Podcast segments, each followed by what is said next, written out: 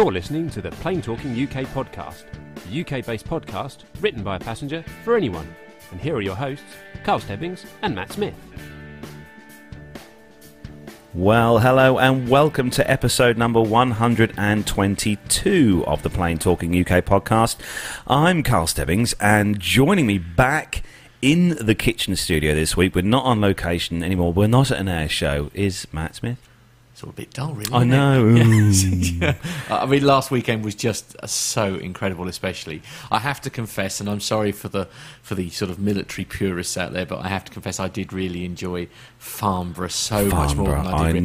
If nothing else, because like Captain Al, I'm a fan of catering, and the catering at Farnborough, without question, was far superior to the catering at RIAT. As we said, I think I had the nicest fish and chips I've had in. Years It was, years. yeah, yeah. Captain Al treated me and Matt to fish and chips, which was Oh, rather yeah. nice. Absolutely. And uh, yeah, we had we had a we had a such a great weekend. It was awesome. The the live show, the meet up, the the live show we done on Saturday with the APG crew, and uh, obviously uh, Marcus from the Omega Tau podcast was there, and uh, Micah and Brian Coleman from the Airplane Geeks were there. Oh, yeah. Pip was there from Plane Safety Podcast. Yeah. you know, it was just a it was a star-studded lineup. It was. It was think, brilliant. of, uh, it was brilliant. It- it's was what I, I was literally living my childhood dream. Actually, doing that, sat there. I know. You know, it was like a big panel show, and I'm pressing all of you know myself and and Nev was. Oh, I mean, Nev was just brilliant, wasn't he? I mean, he was a real star, and I, I know we thanked him big time last last week, but uh, yeah, no, thanks again. We Nev, shouldn't uh, we shouldn't miss miss out as well, Matt. The fact that we had ice creams at ten past nine on uh, on yeah. Saturday. I've never felt so ill in my life. I, it's, it's just so much sugar, honestly. Anyone for a ninety nine with a flank? Indeed, at stupid o'clock. Yeah, I know, it Never was mind. good. There we are. All But no, we have, we've had a really good last couple of weekends have. away, Yep. and it's also been really good to meet up with some of the listeners as well. Mm, yes, but don't Um, don't panic though, ladies and gentlemen. All is not lost because this morning we do have a very special guest. We do. We do have a very special guest uh, joining us on the show live Mm. uh, here, and, and she's actually in the UK Yeah, at the moment. very exciting. But uh, Yeah. from her accent, she you might be able to tell that she's uh, Yeah. she's kind of from a uh, across the pond as such. Right, So, uh, okay. who is our guest, man? Uh, well, this morning we have uh, on the show a, a wonderful lady by the name of Kathy Mexted, and she's a freelance journalist. She's a writer, photographer, a private pilot. There we are. That's that's Carlos's ears pricked up immediately. a reporter for the legendary plane Crazy Down Under, and her work has been uh, the RM Williams Outback Mag Australian pilot and. Um, Something of which Carlos is writing, I can't read, which is great. Uh, but she's also done lots of community radio, which we all have. That's why we all sit here trying to do our own thing. I know. Uh, please welcome the lovely Kathy Mexted. Good morning, Kathy. Good morning, guys. How are you going? Yeah, really good. Oh, thanks, for, for, coming me on. in the UK. Oh, no, no, no, thank you for coming here. So now you're now you're actually uh, in a very lovely part of the Look world. at you that. see, look at the view behind. Uh, I know. those It's very well stage managed, isn't it? Absolutely. It's actually a screen. I'm actually in Brixton. it's a green screen. It's a screen. big green screen behind you. Absolutely, no expense spared on this show. But uh, yeah, it's uh, it's uh, as I say, it's a lovely part of the world. So I have to, it has to beg the question: What on earth are you doing in our part of the world? Well, those Australians that know me know I'm married to a Qantas pilot, and um, he is on leave without pay, flying for a Chinese um, outfit, and he doesn't get home much. So they've given him a UK base for two months, and so the girls and I have come over to spend some time with him Oh, fantastic! To In a- be married. You know. in a What? lovely part of the country. Yeah, what is this marriage thing? yeah, absolutely. You spend time with your partner. Don't be silly. Uh, so we often have this running running joke here because uh, Carlos's wife reckons that I spend more time time with him than she I've does. spent but- more time with Matt in the last two weeks than I have with my wife. yeah, absolutely. That's, Oh, that's a slightly awkward conversation. She seems to be okay with it, but we'll we'll we'll see what happens. So, listeners of the Plane Crazy Down Under podcast uh, with Stephen Grant will have probably heard Kathy on there quite a few times. Kathy, Mm. I know I uh, have. Kathy does a lot of bits and pieces for, for those guys. Uh, one of the one of the notable ep- episodes, uh, if you uh, get a chance to listen to, was really great with uh, with Kathy. Was episode sixty six uh, of PCDU. Um, where you can catch up uh, where they where they actually had. I think it was your first appearance on uh, Plane Crazy, wasn't it, Kathy? Sixty six. Yes, you can hear the nervous giggle all the way through it. I couldn't quite believe what was happening. I wasn't quite sure what was happening. I was at home in our office out on the farm, out 45 minutes northwest of Melbourne, and the guys were at their home way out east of Melbourne, and it just was very strange talking, talking to them from home. Yeah. And uh, yeah, We I haven't- haven't we- actually done a lot of community radio. I think Steve might have got a bit carried away with his show notes. There. I've done a bit of. I've been in there, been interested, and been interviewed a few times, and had a go at, you know, the, isn't that what you are? Uh, scratching, Carlos? mixing. Scratch Yes, yeah, that's yeah, what, that's that's what he does. Yeah, absolutely. yeah, no, we, we've Oh. all we've all done our fair bit of, of DJing, I think, but uh, no, it's it's it's uh, it, I love it. It's uh, it's all part of the fun. So, um, yeah, uh, so uh, j- j- we just have a little housekeeping to do. It is now currently 10 past 10 it in is. the morning uh, here. It's Saturday morning here in the UK, and it's the 23rd of July 2016. Saying this is episode number 122. Uh, are we going to kick off the show then? Yeah, I think we should. Yeah, let's go. Yeah. So we're going to start the show then, as we do each week, with our rundown of the weekly news from around the world and the UK. So if you're ready, Matt, You- um, yeah. yeah, yeah. and if you're ready, Kathy, Yeah, I'm ready. let's go.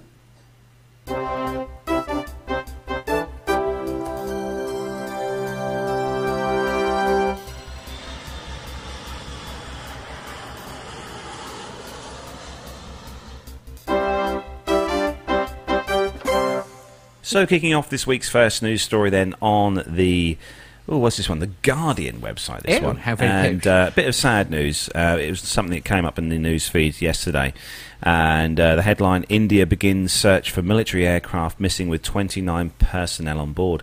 Uh, so, a massive rescue operation has been launched uh, after an Indian Air Force plane vanished over the Bay of Bengal shortly after takeoff. Um, the uh, aircraft itself, uh, well, it, which is uh, which is disappeared with 29 persons on board, um, was uh, on a surveillance mission at the time. And uh, there's been five surveillance aircraft and 13 Navy Coast Guard ships, uh, which have been searching the seas uh, since Friday for the aircraft, which vanished actually shortly after takeoff from the southern city of Chennai. Uh, the aircraft was on its way to Port Blair, the capital of the remote Andaman and Nicobar Islands. Uh, the Russian built Antonov AN 32 military transport plane was carrying service personnel and six crew members as it undertook a routine uh, courier service to the Indian Islands. Last contact was made at around 15 minutes after takeoff uh, from Tambaram Air Force Station on the outskirts of Chennai, an IAF spokesman said. Uh, AN-32s are the IAF's workhorse aircraft and are capable of flying for up to four hours without refueling. Wow. Uh, an IAF source said that radar data from the missing aircraft showed it making a sharp left turn before rapidly losing altitude. The IAF, which uh, relies heavily on Russian-made equipment, has uh, has about 100 AN-32s in its fleet. Um, it has uh, a slightly poor uh, safety record. Um, in one of the worst disasters involving an AN-32 in India, 20 people on board died, uh, and three civilians were burned to death when a plane crashed near Delhi airport in 1999.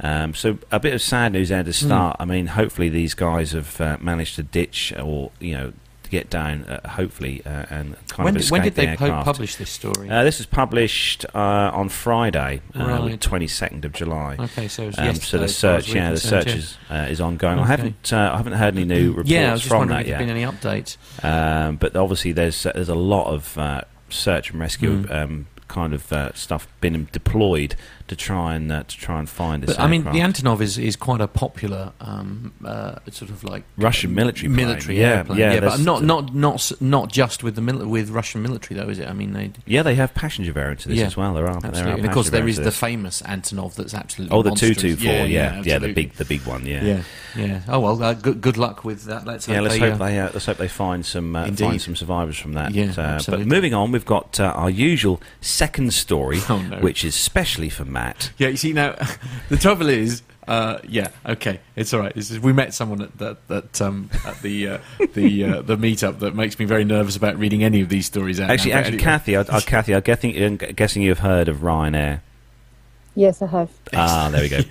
I don't think there's a person in the world that hasn't heard of him. But anyway, uh, this is on newstalk.com, which I, uh, is, uh, is 106 to 108 FM, so it's obviously a radio station somewhere. Um, is it? It must be a businessy something or other. Whereabouts is that based? I'll have to look that up. Anyway, enough. Uh, it, anyway, it's business and tech is the category that it's in. As I say, newstalk.com, and the headline is bogus Ryanair.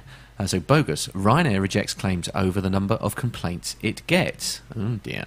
Uh, low fares airline Ryanair has hit out at the findings of EU claim, which placed it in the runners-up spot on its list of most complained about airlines. The flight compensation company found that EasyJet had the most delays and cancellations so far in 2016. The company stated that it was processing 5,641 claims against it this year, with Ryanair's related claims coming in at 4,781. EU claims, uh, EU claims Adrenaline Nordhaven said uh, there's the, the, they've not been sorry, that's terrible. They're not being provided with information nor with rerouting uh, at the earliest opportunity, and that's causing frustration and the large amount of complaints that we're getting. However, Ryanair has rejected the figures as bogus and attacked EU claims as ambulance chasers. Oh dear!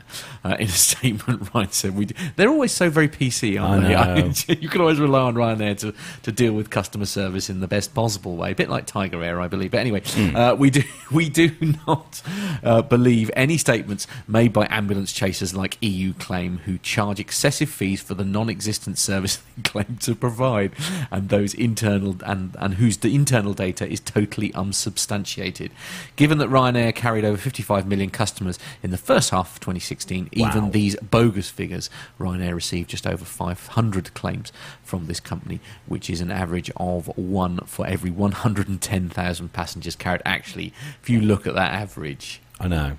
I mean, uh, yeah, I mean, by the law of averages, if, if you're carrying the most people, by definition, you're probably going to end up with the most complaints, aren't you? Have you uh, have you had a chance to fly with Ryanair, uh, Kathy, since you've been uh, here in the UK? Or No, I came over. My husband flew me over.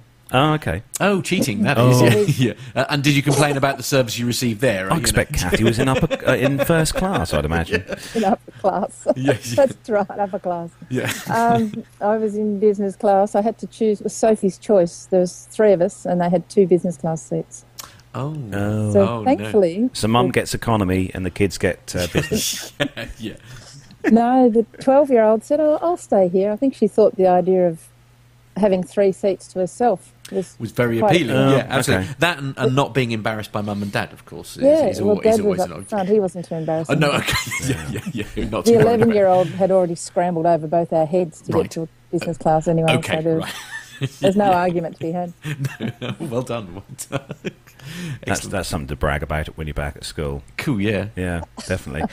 So the next news story uh, on the Breaking Travel news site: Singapore Airlines to launch first transatlantic flights from the UK.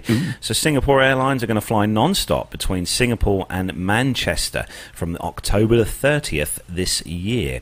In addition, as part of the Northern Winter schedule, services to Adelaide, Adelaide, Adelaide, Christchurch, and Kolkata will increase during peak periods, while seasonal services to Sapporo will be operated in December 2016.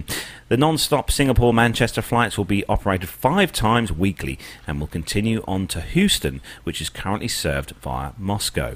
Uh, flight SQ52 will depart Singapore at 2.35 in the morning and arrive in Manchester at 9 o'clock in the morning. Uh, flight SQ52 will then depart Manchester at 10.15 in the morning and arrive in Houston at half past 3 in the afternoon. And the returning flight SQ51 will depart Houston at 20.15 and arrive in Manchester at 10.05 in the morning. Uh, services to Christchurch will in uh, will meanwhile increase to ten times weekly from seven times weekly between November uh, and February next year. Uh, services to Kolkata will increase to four times weekly, uh, up from the current three weekly flights, and uh, a total of 24 round trips, trip Sapporo flights will be operated. With the launch of the Singapore Manchester Houston service, existing Moscow Houston and Munich Manchester services will be su- uh, suspended from Oh. October. Okay. Uh, both Munich and Moscow will continue to be served, however, on a non stop basis to and from Singapore. So that's handy news if uh, if you're um, one of our listeners up north in Mm. Manchester Yeah. and want to fly to uh, to Singapore, because uh, I've heard some good things about Singapore Airlines. Uh, I- their I do- service is really supposed to be really I do genuinely like Manchester Airport. Mm. Actually, um, it's it's uh, some people have uh, very, I think, unkindly compared it to flying out of Luton, and it really isn't anything like that. I mean, their their their sky, their viewing deck, uh, which I, I know we've mentioned on the show before, Mm. is absolutely incredible. It really is. Have you had a chance, Kathy, to fly on uh, uh, many kind of uh, sort of the, the bigger uh, legacy airlines? Well, the last 23 years I've only flown Qantas Ah, okay. Ah, because that's that's where the, the deal is. yeah, absolutely. But before that, I did quite a bit of travelling um, by myself, backpacking and whatever. Yeah, but no, not lately. No. yeah. Qantas Have you, have you ever though. flown Qantas? Oh yeah, we flew back from Qantas. I was speaking to Kathy actually yesterday. We flew back from uh, from Dubai back to the UK with Qantas last year Mm. on the A380, and um, yeah, I have to say it, it was it was great. The aircraft was half full, so we had an entire Mm. section to ourselves. But I've got to love those cookies. They have these wonderful bags of cookies on the Qantas aircraft that you can just help yourself, Really? which I did Yeah. very A occasionally. lot. a yeah. lot, yeah. Yeah, yeah. Um, yeah. and- half and- half and a painful. Yeah, absolutely. Yeah. Oh, they're such nice cookies they were. But anyway, moving on. I'm going to get hungry now. Yeah, absolutely. Uh, the next story is actually something uh, on a kind of subject we covered a while back, and Mm, at yeah. the time I- it was to do with EasyJet Yeah. using these. Yeah, and also I remember um, talking to actually to, to the legendary pilot Pip about it, Mm. um, uh, and uh, I think we asked him the question like, "Do you think that's uh, something they're going to do?" This is on uh, uh, no, Engadget. Engadget. Engadget.com is the website, UK based this one, and the headline is Airbus uses drones. Um, sorry, I've got the wrong camera there. Apologies. Uh, Airbus uses drones to speed up aircraft inspections. Uh, now, this is an interesting thought. Uh, so, aircraft inspections are one of the best things that operators can do to ensure safety in flight. But ironically, the chore can be a little unsafe for inspectors themselves. To properly review an aircraft's conditions, workers often need to utilise cranes and lifts to closely examine a plane's structure and components. It's mildly risky, risky, low and laborious process, but soon it may not be. Airbus has started testing drone inspections that may speed up the process by over an hour. Uh, Airbus demonstrated its new inspection process at Farnborough Show, where a drone equipped with an Intel RealSense camera autonomously circled uh, an A330 while rapidly Wow. snapping photos. The images were then applied to a 3D model of the aircraft that showed inspectors. Um, that allowed inspectors, sorry, to get a close, detailed look at the subject. It still takes a while to inspect the digital model, but in all, it's a much, it's much, much faster. Gathering the, inf- the inspection data by hand takes about two hours. Using a drone takes only 50, 10 to 15 minutes. That wow, that's really quick.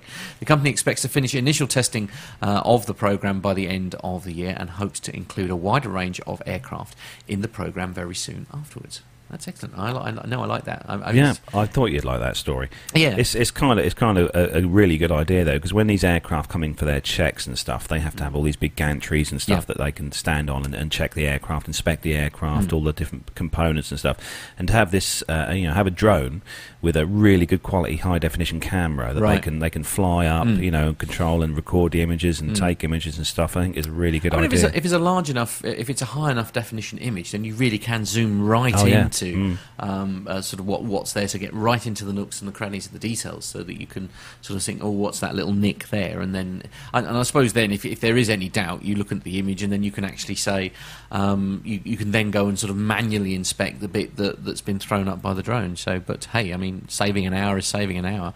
yeah, You it's know, good. It's not going to be long, essentially, before said drone sort of pays for itself. So. Exactly. So next story, moving on, the breaking travel news site. This one, Ooh. and uh, this one came up in the news. Yes. Actually, came up in the news last night as Yes, well it did, yeah. on the uh, on the Sky News. This was on, but um, it's the headline: Search for Malaysian Airlines MH370 to be suspended. Yeah. So the hunt for the missing Malaysian Airlines MH370 is likely to be suspended if the aircraft is not found in the current search area. Mm. Officials from China, Malaysia, and Australia confirmed the search will re, uh, reach a hiatus if an area of the southern Indian Ocean currently under investigation reveals no further information. The plane with 239 passengers and crew disappeared in March 2014. A statement from the three nations released after a meeting in Malaysia said the likelihood of finding the aircraft is fading. With less than 10,000 square kilometres of the search area remaining, it appears the operation is coming to an end. This is against the wishes of many of the relatives on uh, of those on board the plane who have long urged for the search to continue until the uh, Boeing 777 is located. In the absence of new credible evidence, uh, Malaysia, uh, Australia, and China have collectively agreed to suspend a search uh, upon completion of the 120,000 kilometre search area. Uh, Malaysian Transport uh, Minister Liow Tiong Lai explained. Costing more than £100 million, the search is the most expensive in aviation history.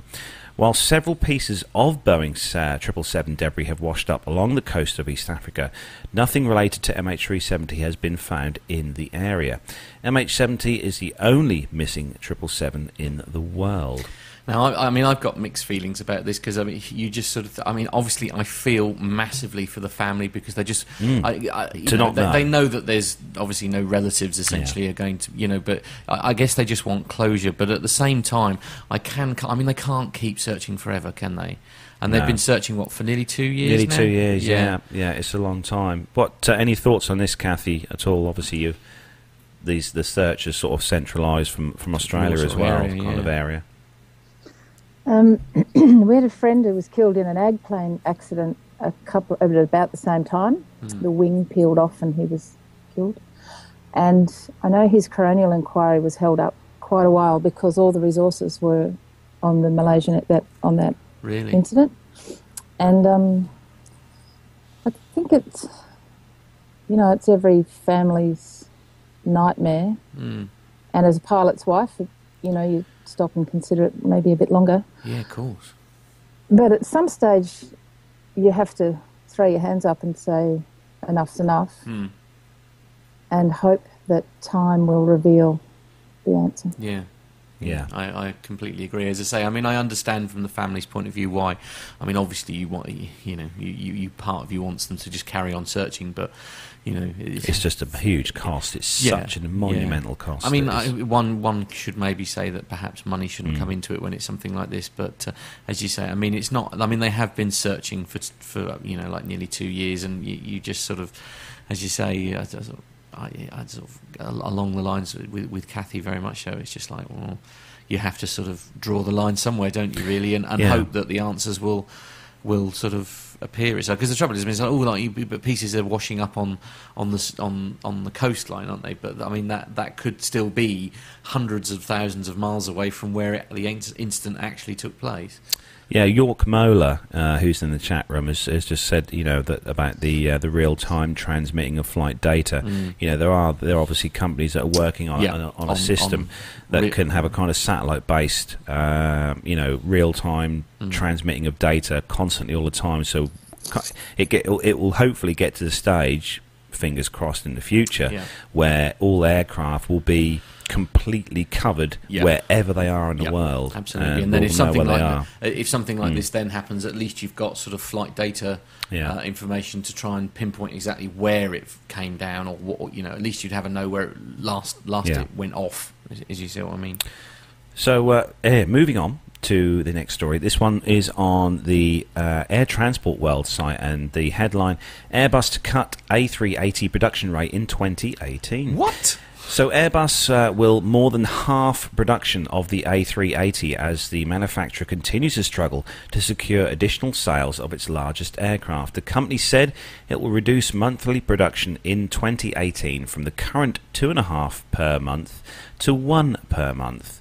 What? Two and, so they're building two and a half, Two and a half two and a half aircraft. aircraft at the moment. So we, we get halfway You'd through. I want think get your order in early, wouldn't you? Yeah, absolutely. Yeah, Two I, and half an Airbus. I, I think to be fair, they're you know they're they're sort of you know carrying one half over to the following. I think I don't you know. We'll is that- build, yeah. the, the, who gets to decide whether Yeah. to build the back half or yeah, the front yeah, half absolutely. first? Yeah, yeah, yeah, absolutely. Anyway, I think Half half being price. silly. Concentrate, So, everyone. but- focus. Uh, Boeing uh, Boeing aircraft previously made a similar decision on its very large aircraft, the 747-8, and will reduce production rate from uh, 1.3 to 0.5 aircraft per month from September. In an effort to defer concerns that Airbus may abandon the A380, Airbus CEO Fabrice Bregier said in a statement this week about his company's production cut decision that the A380 is still here to stay. We are maintaining, innovating, and investing in the A380, he said. Nevertheless, the production cut will present a huge challenge to keep the program profitable on a recurring cost basis. Airbus said it reached break even point in 2015 when it delivered 27 aircraft. Uh, I mean, the, story goes on, but I, I, I mean, it says here that Emirates, um, obviously the, the largest um, operator of the 380, as we Yeah. all know, Emirates have got a huge fleet of A- A380s. You know, they they had those from the very, you know, very beginning when they first, Mm. you know, went in commercial into commercial use. Uh, Emirates. So there is going to come a time when Emirates start to retire their older A380s, and they're going to want Yeah, new ones. the new ones, yeah. So you know, it's it's Well, like- and well, I mean, I, I'm amazed that production is being cut at all, frankly, because I mean, having seen the A380 being demonstrated, oh wow, yeah, Farnborough. yeah. I mean, yeah. and, and everybody who watched, who watches and listens to the show knows that I'm not a massive aviation expert by any stretch of the imagination. I was actually walking. Uh, I got. Uh, this is this is so surreal saying this. I had Pasadena Brian on one side, I had Micah on the other, I had Captain Al and Pilot Pip uh, with us as well, and we were then walking back to the media tent, and the A380 was then starting to do its routine, and it's the first time that I have ever um, literally stopped what I was doing and just stared at the sky watching this aeroplane It is- do its is routine. amazing. I've never seen Yeah. anything like it. It was it was it was genuinely stunning. And we've got a great piece that will come up in a few weeks' time actually with the legendary Captain Al talking us through Yeah. the routine and how it Yeah. was able to I've never seen anything so massive be so agile. It looked like it was it, it looked like it was hovering. Do you know what I mean? It was moving so slowly in the sky. But anyway, yeah. That's that's a segment for another time. So next story, moving on. Uh, yes, is that my go? It's It your is. go. Okay, yeah. So this is on the breaking. I'm, I'm concentrating really well, as you can tell. Breaking travel yeah, news. Breaking travel news is the website, and the headline is passenger increases. Uh, passenger increases continue at London Heathrow. Oh dear, a total of 35.7 million passengers used Heathrow in the first six months of 2016, up 0.6 percent from the same period last year. At the same time, cargo volumes increased by 1.7 percent. John Holland-Kaye, who is the chief executive officer of Heathrow, said, "As the UK's biggest port, we are supporting businesses from every corner of Britain to get their products to global markets, with cargo volumes up by almost two percent. Strong financial performance was also recorded at the airport, with revenue up one up uh, one percent to one mm, one thousand wow one thousand three hundred and twenty million pounds, and adjusted Blimey. Uh, EBITDA up uh, by 4.4% to 781 million. The results reflect lower costs and better value, according to the airport. Now, Britain needs a positive post Brexit plan. Oh dear, there's that word again Brexit. Yeah. Boring. and only Heathrow expansion will help Britain to be one of the world's leading trading nations, connecting all of Britain to global growth. Added Holland-Kaye. Heathrow is uh, has a new plan for expansion, allowing the Prime Minister to make the right choice in the national interest. That- that was I mean, bit- I don't bit know of a how- PR exercise. I there, just don't think. know how, Yeah. how Heathrow can, can can kind of expand anymore. You know, it's No, such no, a huge it's got two, airport. It's got two run two, two runways anyway. yeah, it? which they can't use it at the same time because they're too close together. Oh, But dear. um, they, Oh, they dear. um, uh, it's it's such a huge airport. You know, there's so much going on there, Yeah. and to have more in passengers going through there year after year. You I know, mean, where to- do, where does it stop? to be honest, I don't think it would make any difference whether it was. I I agree that we need more aviation capacity here in the UK Oh, yeah, because we, we are do. a very small island. Yeah. But I don't think we gain any more by it being at Heathrow than either Gatwick. No, or they need- they need or, another site or somewhere. Southend, or Yeah. or even Boris Island, as they, they were calling it at one time when they were talking about putting an airport. And quite rightly. Mash has put in the chat room that she says that uh, the, the PM will have other things to think to worry about. Do you think? Yeah, our new prime minister. Yes, yes. Anyway, Anyway, en- enough pe-. Yes, we're not a political show. Yeah, no, we're not going to run on. Yeah. so the next, uh, the next uh, uh, story is on the Wales online Oh, site. oh, really? Yes. And uh, oh God, this is such a bizarre story, but I had to pick it. It popped up on the news feeds uh, yesterday. yeah. Uh, the uh, headline: Airbus could put ur- urinals or urinals. I'm sorry. you want to say it. On its aircraft. Yeah, Oh, this is a family is show, weird. by the way. The aerospace giant Airbus is considering installing urinals to maximise space and reduce waiting times for toilets. right. Urinals could be installed on Airbus planes to cut down on queues outside toilet uh, cubicles, and Airbus is reportedly in discussions with a French company called Zodiac.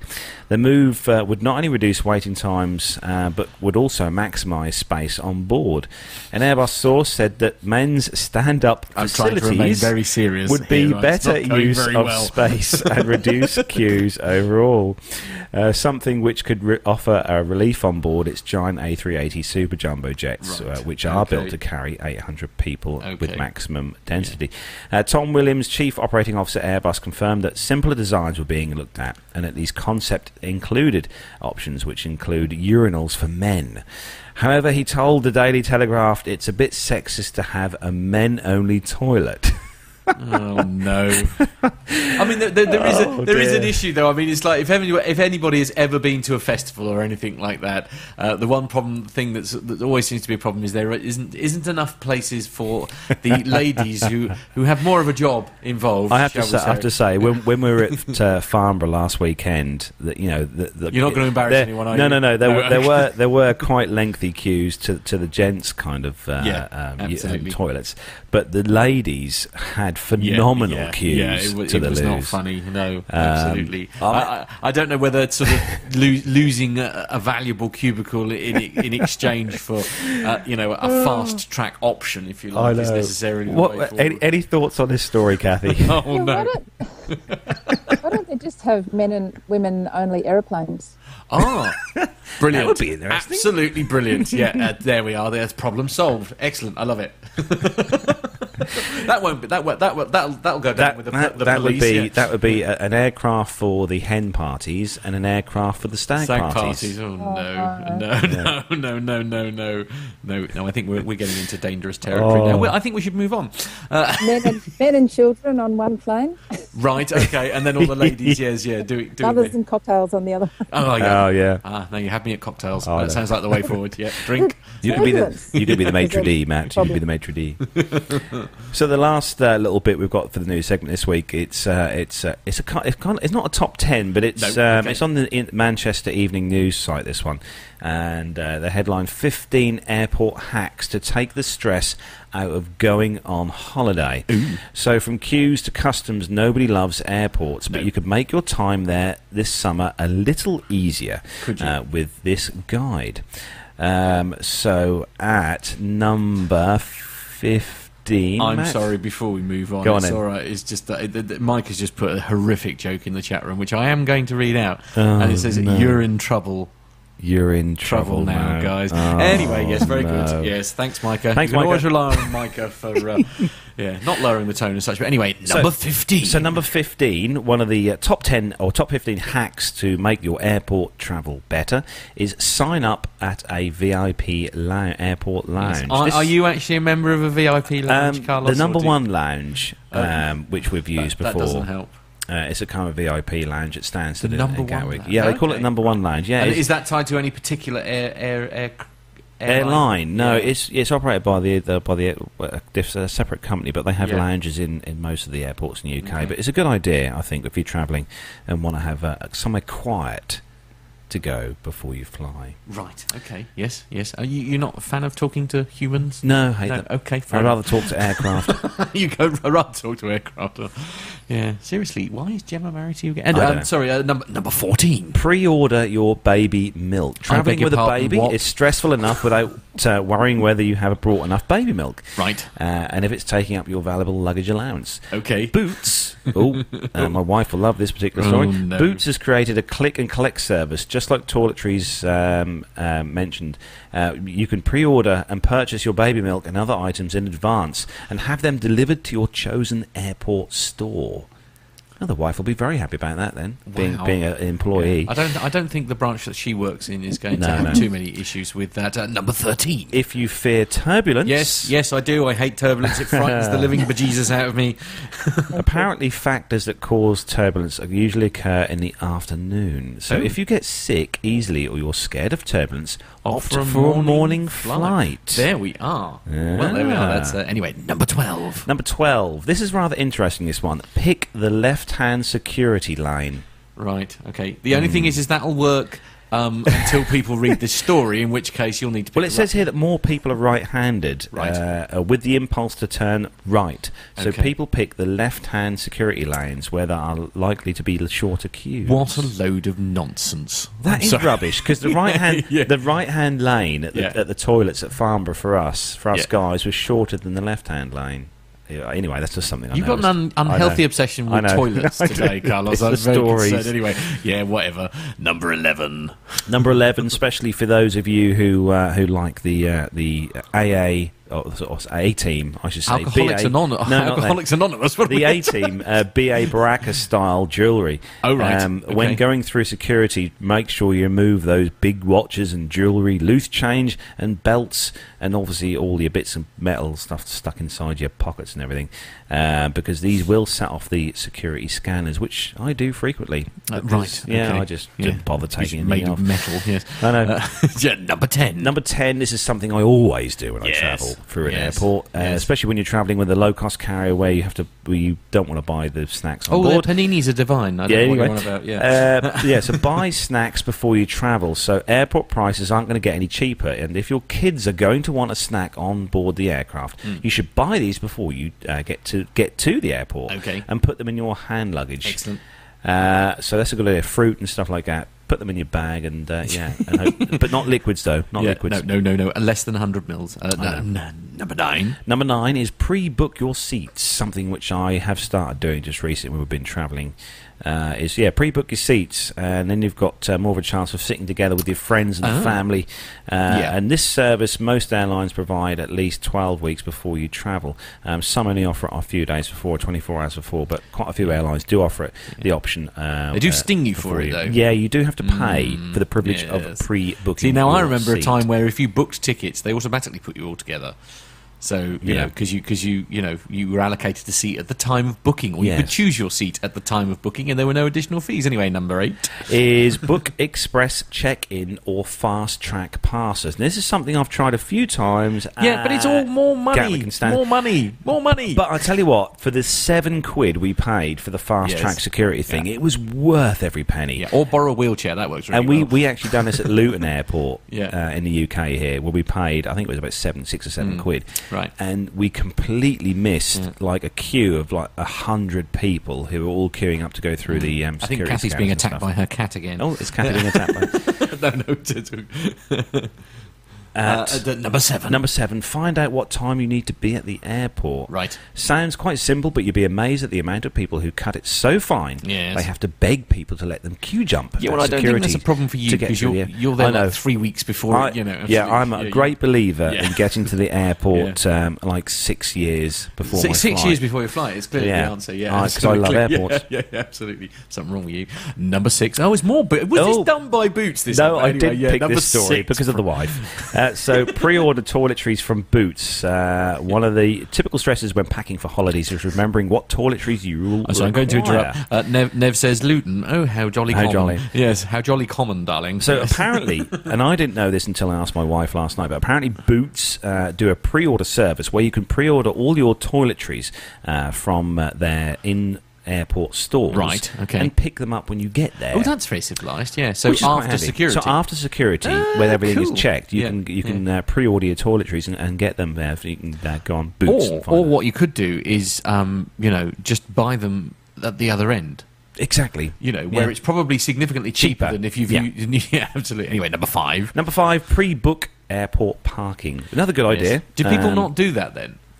I mean, Well, I don't su- know. surely if you Most surely, people surely thought do. everybody books their parking before they actually get to the airport. Surely But that's You mu I will say shop around because the prices Yeah. differ quite heavily. Yes, yeah. especially in the UK for Yeah. uh, for parking Mm. at airports like Gatwick and Stansted and, and Heathrow. So yeah, best always best to uh, to look around.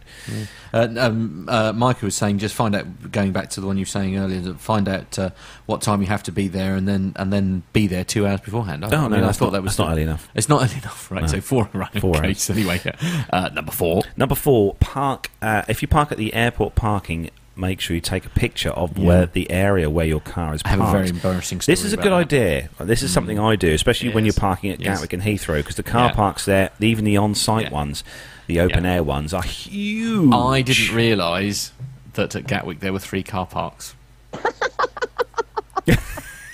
ah, hello, Kathy. Uh, um, yes, I, I didn't actually realise that they were.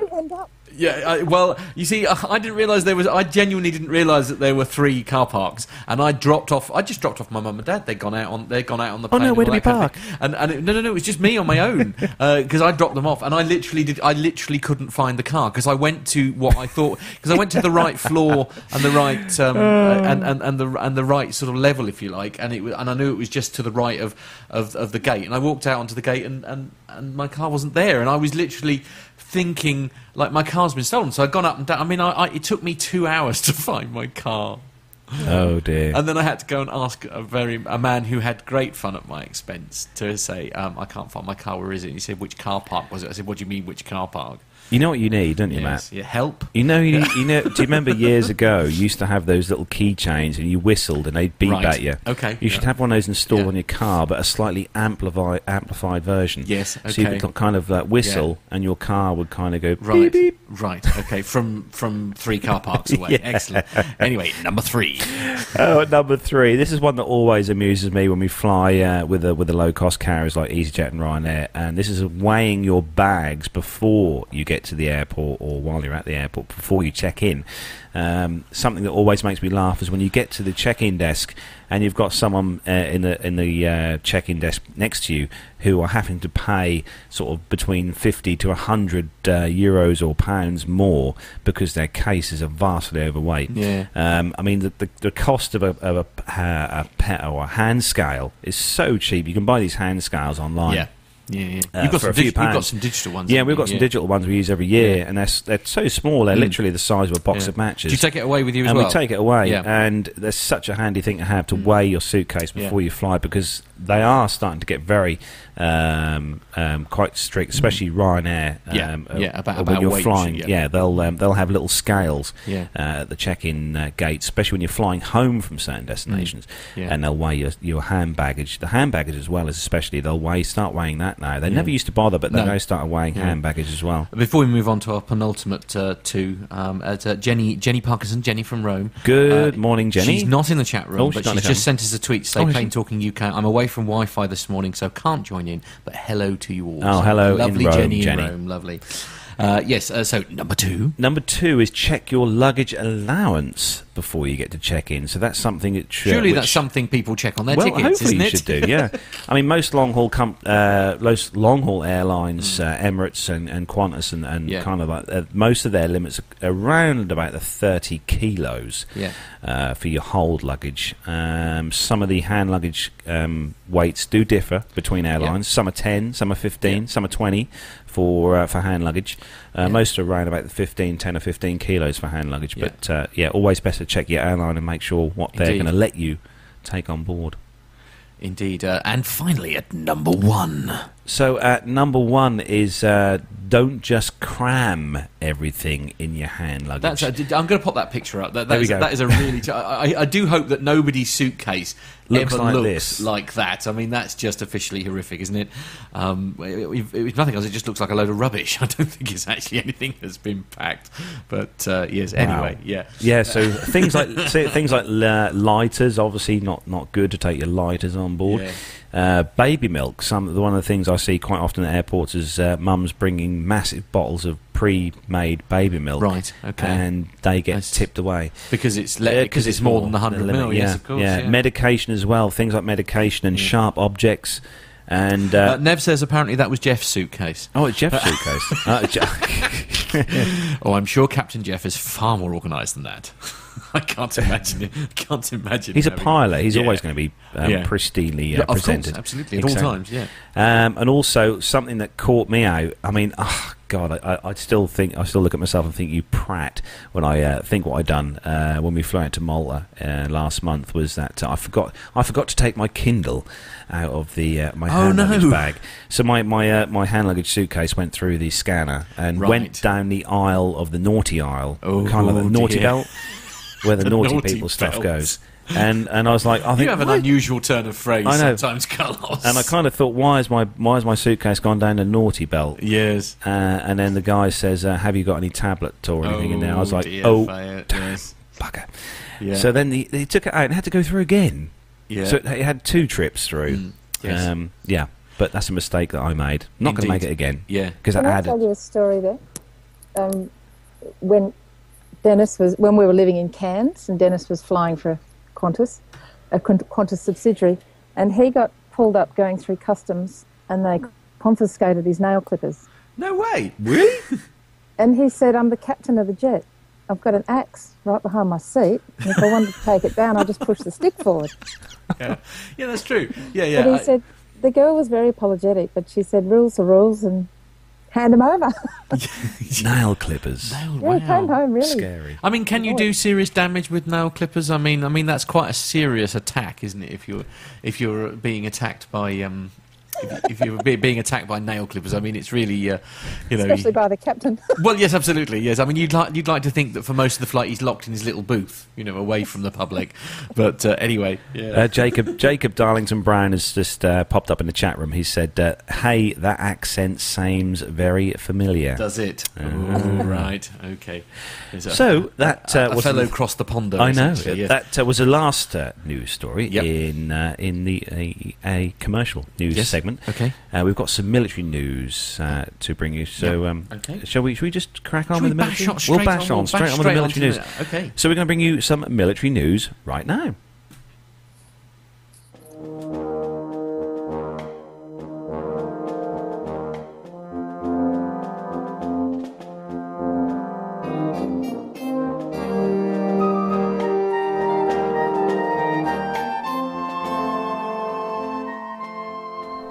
So the first news story then on the military segment for this week is on the Flight Global site. And the headline Turkey receives first CH-47F Chinook. So with Turkey having kind of a few issues right now, this is quite a surprising Right, story to see, but this is actually this week. Uh, so Turkey has reportedly received its first Boeing CH-47F Chinook heavy lift rotorcraft following its completion uh, in country at the port of Izmir. Uh, Ankara has 11 of the t- uh, type on order from the US government for its Army Fleet Analyzer shows, plus options for three more. Uh, pictures emerged earlier this year of the aircraft performing its first flight ahead of planned April delivery. However, this was delayed until the 14th of July, according to the Turkish Dogan news agency, which notes that the aircraft are being manufactured in the US and reassembled at Izmir. Uh, while the timeline surrounding the orders remains vague, it's believed that budget restrictions led to a split delivery, with the first six aircraft requested in 2010 for delivery in the period to the end of 2016. We've got a little picture there on which Matt can pop up on the screen there of uh, the particular helicopter in question, the all versatile Chinook. Mm. We've seen uh, we've I seen think it's those the first time I've seen one in yellow. yeah, it's kind of a kind of a sandy kind of colour Yeah. that one. But no, with uh, that's quite surprising with Turkey's troubles that they've had in Mm. the uh, last uh, well last week or so. Perhaps I think they need Um, all the help they can get. Yeah. so moving on to Yeah. the next story, Uh, yeah, this is a picture story. So Aus- especially for our guest. This ah, one. right. Okay. So this is um, uh, a picture story. Flight Global is the website, and the headline is uh, Australia's new PC-21 takes to the skies. Uh, now, how do I pronounce that first word? Pilatus. Pilates. Is it Pilates? No. No, it's Pilates. Right. Sorry. I'm just going. With Pilatai, if there was a few of them. Well, you- ah, I- uh, the Ah, plural. I like it. we go. Yes, yeah. so the Pilatus is rapidly advancing with the development of the Australian uh, Defence Force's new PC 21 trainer, announced, announcing on the 21st of July that the first aircraft has carried out its maiden flight. The initial production test flight was carried out at the manufacturer's Stain, uh, Stands, is it? Or Stains? No, Stands. Stan- uh, Stands production site in Switzerland, uh, just days after aircraft A54-001 carried out its first ground engine run. That should be Alpha, shouldn't it? Sorry, uh, first ground run. Uh, and seven months after a contract was signed for the acquisition, the uh, the 1.2 billion American dollar.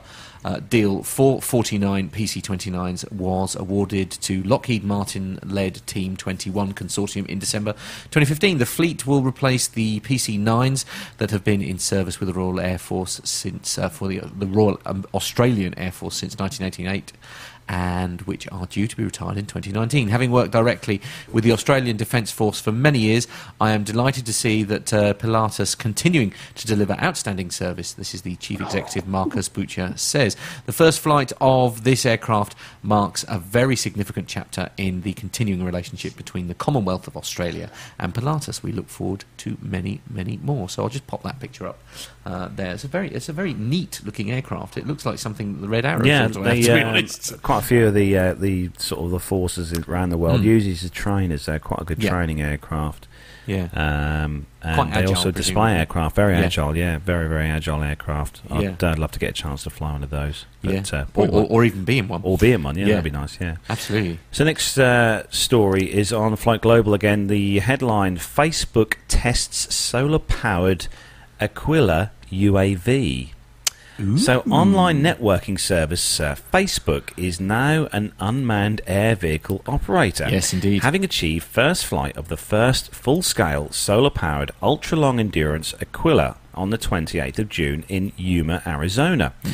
A video released on Facebook founder Mark Zuckerberg's wall on the 21st of July shows the 42 meter uh, or 137 feet wingspan UAV lifting off at dawn from a runway on the Yuma Proving Ground, a major testing site for military and commercial drones.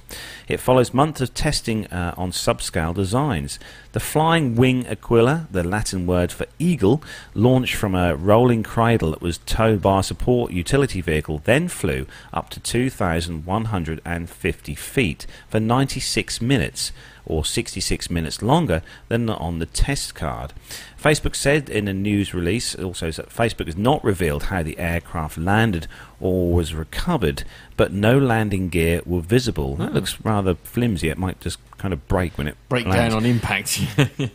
Uh, the flight comes nearly a year after Facebook revealed an already year old drone development project underway in Yeovil in the UK. The social networking service had acquired Ascenta, a UK based consultancy, consultancy with former uh, members of the QinetiQ uh, Zephyr project and solar powered UAV that demonstrated uh, nearly a fortnight of continuous flight. I remember that one, the uh, Mm. Quinetics Actually, uh, this is not this is not the first time that they've sort of slipped into the world of drones. Actually, because I, I know uh, I think a story that was uh, uh, it was either yesterday or overnight. Because I was watching, I, I didn't sleep very well last night. I was watching um, news stories and that. And one, one of the one of the things they were saying actually, because they they his mission, if you like, is to make uh, internet available to everyone um, across the world, like in, in undeveloped countries and things. And, and as I say, they've been using drones as ways of getting uh, devices up in the air to beam internet signals, if you like, in, in rural areas Yeah. where they can't get phone lines and things like that. And um, I mean, to be fair to it, for for all um, all his many faults of which I know, because not everybody's a, a fan of Mark Zuckerberg on Facebook, but uh, you have to give credit where credit's due. I mean, he's he's really pushing the boundaries and, and developing new technology to to sort of do all sorts of really clever things. So it's conceived the, uh, the this particular UAV is conceived as a means, as you said, to deliver internet services in Yeah. remote areas. Yeah. Um, Facebook envisions uh, the uh, constellation of Aquilas Mm. in flights lasting up to 90 days, rising to 90,000 feet. Wow. Hello, Poppy. uh, the cat's just come in. Yeah. The aircraft will communicate with each other and the ground using what Facebook claims a new breakthrough in laser Mm. communications with the ability to beam data at Yep. up to 10 gigabytes Yeah. per second. Yeah, which is which is a massive throughput. Uh, at cruise altitude, the Aquila's four electric motors require 5,000 watts to keep the aircraft aloft, uh, which Facebook compares to three hair hairdryers. So it's really not very much power required at all, is it, to keep it keep it up there? I honestly, it really is. It is worth um, uh, following um, Mark Zuckerberg um, on Facebook for, for that very reason. Because, as I say, some of the things that he's been doing are, are really quite bra- groundbreaking. Hmm. Really. I think so. Anyway. So the last story for you, Matt, is uh, Yep. one one for those of you who like to do gaming on Right. your uh, tablets and mobile phones, uh, especially for those guys in the states. You'll love this Mm. one. Yeah, absolutely. So this is Military Embedded Systems is the website, and the headline is Blue Angels Flight Simulator gaming app is available for the masses. Now this sounds quite exciting. Gamers interested in aviation can download a new gaming app called Blue Angels Aerobatic Sim, developed by Italian-based company uh, Rortos. Uh, it is a simulation game that can be played on iOS or Android. Oh, that's good. It's that's good. They brought it to Android uh, smartphones for the sole purpose of entertaining uh, to fly a Blue Jet, uh, Blue Angels jet, and virtually clone the cool stunts. We only see at their air shows. So the company Rortos focuses on flight simulators for mobile devices. With the game officially released this week, gamers can uh, replicate all official Blue Angels maneuvers. And in a release, uh, Roberto Roberto Simonte, oh dear, Sumetto, I was Simon Eto, uh, CEO of Rortos. I'm rubbish with names. I'm so sorry. Our goal was to create something new for fans of flight and the Blue Angels. By developing this flight sim, we challenged ourselves to enable players to become virtual pilots to perform their spectacular maneuvers of this well respected and prestigious team. The release and the announcement came at the National Aviation Museum, Aviation Museum in uh, uh, in Florida, Florida during a Blue Angel show. The game, uh, Rortos officially, officials say, uh, that will now be available for Xbox and PC users in the future. That's quite cool. A couple of cool features give you give you the user the ability to place the game in airshow mode. Cool to recreate and complete a real exhibition, but you can also place it in addictive mode. That's never a good sign. Uh, to create your own personal acrobatic f- uh, figure. When playing the game, yes, I tried it out. The system actually shows you what the stunt will will look like, and then with some practice or an innate ability to play video games, you can perform the same stunt. So I've just gone on the Android App Store, you? Yeah. and if you can see, I don't know if you guys in the chat room can Yeah, see. there it is. There Yeah. we go.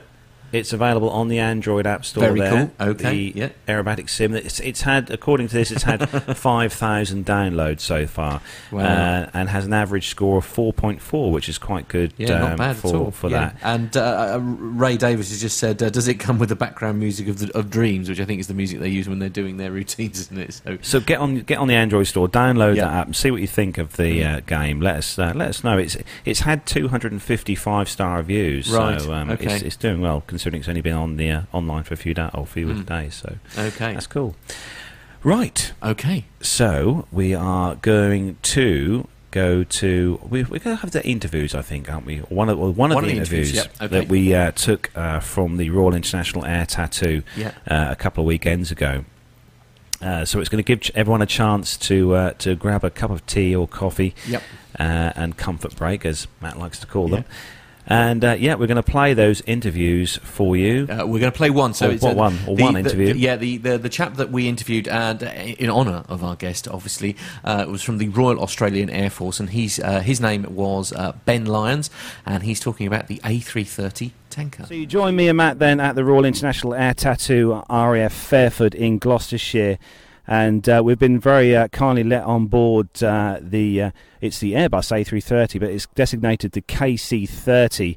And uh, I'm here with Ben Lyons. And uh, Ben, what's your role here on the aircraft? I am one of the pilots.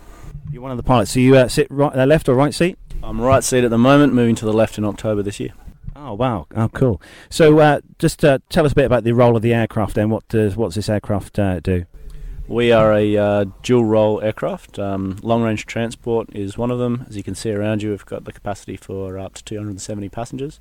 Um, and the other one is an air to air refueling role. So uh, we can use the boom system uh, or the hose and drogue system, um, not at the same time, but uh, we uh, will use those two systems to provide fuel to other aircraft. Uh, and in some cases, we can drag whole squadrons. So we can drag a couple of receiver aircraft and their maintenance crew, for example. So using both roles at the same time.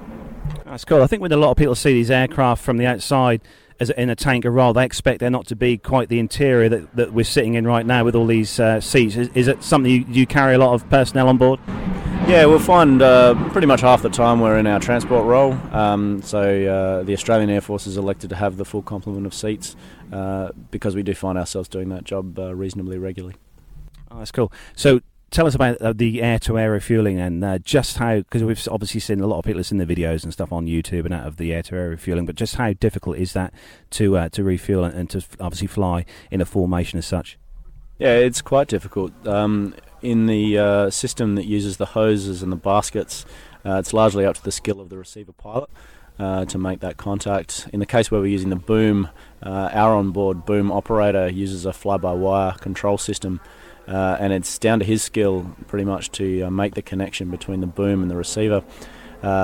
as a receiver pilot of a heavy aircraft like this, our job is pretty much to keep the aircraft still in position to allow the boom operator to do his job. Uh, we need to kick out all the automation systems um, in order to do that for, for the pilot. So the pilot is flying uh, hands and feet and manual thrust. Um, so keeping an aircraft this size in that position uh, and getting it into that position is uh, is tricky, but uh, I guess you get the hang of it. Cool. So you the aircraft itself, obviously, it's based on the uh, on the A3 Airbus A330, uh, but you've obviously got some uh, quite big sort of refueling uh, booms and stuff on the aircraft. Does that affect the, the way the aircraft handles at all, it, within sort of drag or anything? I don't think so. Having never flown a, an A330, I can't comment exactly, but um, no, we're pretty slick. Drag is uh, actually lack of drag is uh, often causes us a problem on approaches and so on. Uh, it's largely an A330. The uh, external systems you mentioned, the pod and the boom, are additions. But aside from that, we have the same fuel tank fit out as the normal aircraft or the green aircraft. Uh, just a few more uh, pumps and some extra plumbing. So, do you have a cargo capacity on board the aircraft for for carrying uh, freight and, and, and, pieces? Yeah, we do, and exactly like the green A330, uh, it's under the floor.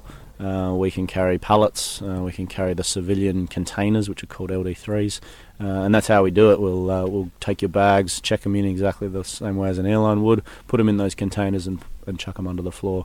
As you can see around you, you've also got the uh, capacity to have carry-on luggage, just like you would on a, uh, a normal airliner. Oh, that's cool. So the hop across here to Riyadh then for this show was that sort of one one hit, or did you stop on the way here? Or? Interestingly, um, we were here on another mission, uh, Bastille Day in uh, Paris. Um, there's an Australian contingent there, so we had uh, uh about 170 passengers, I think it was, that needed to go there, uh, and quite a lot of their equipment, which made us quite heavy. The result of that is we staged through Darwin and Dubai, uh, and then landed, offloaded the passengers in Paris. then we were looking for something to do for the week, so we thought we'd pop over to Riyadh. so, how are you enjoying the show so far, then, Ben? Yeah, it's great. I, uh, I must admit I haven't been to an air show in a long time, so I don't have much to compare it to. But uh, it's very noisy. Uh, you're not short of Eurofighters uh, and F-16s, um, but uh, I'm impressed with uh, many of the displays I've seen, particularly the RAF Chinook display. I thought was fantastic. Cool. I know because some of our friends across in Australia, Stephen Grant over at the Plane Crazy Down Under podcast, they. Um, they go to some pretty fantastic air shows. I mean, you, you guys do have some pretty good air shows over in Australia. Yeah, I'd love to comment more on that. Uh, I'm aware of Avalon, uh, and I have been to Avalon as a, as a young boy. Um, it was impressive at the time. I'm pretty sure there was a B1 there from memory, which I thought was a, was amazing. But uh, yeah, I haven't been to an air show in a long time until just today. Oh, cool. So a bit about yourself then, Ben. How did things start for you? I mean, was it a, a kind of where I'm at at the moment with the, the, the PPL, or did you just go straight into the forces? I, uh, I started out on gliders uh, when I was 15, and I, I, recommend that to anyone who wants to get involved in aviation as a cheap um, cheap way to start. Uh, when I turned 16, I saved up a bit of money and got myself uh, just to the solo level, but not a not a license of any sort.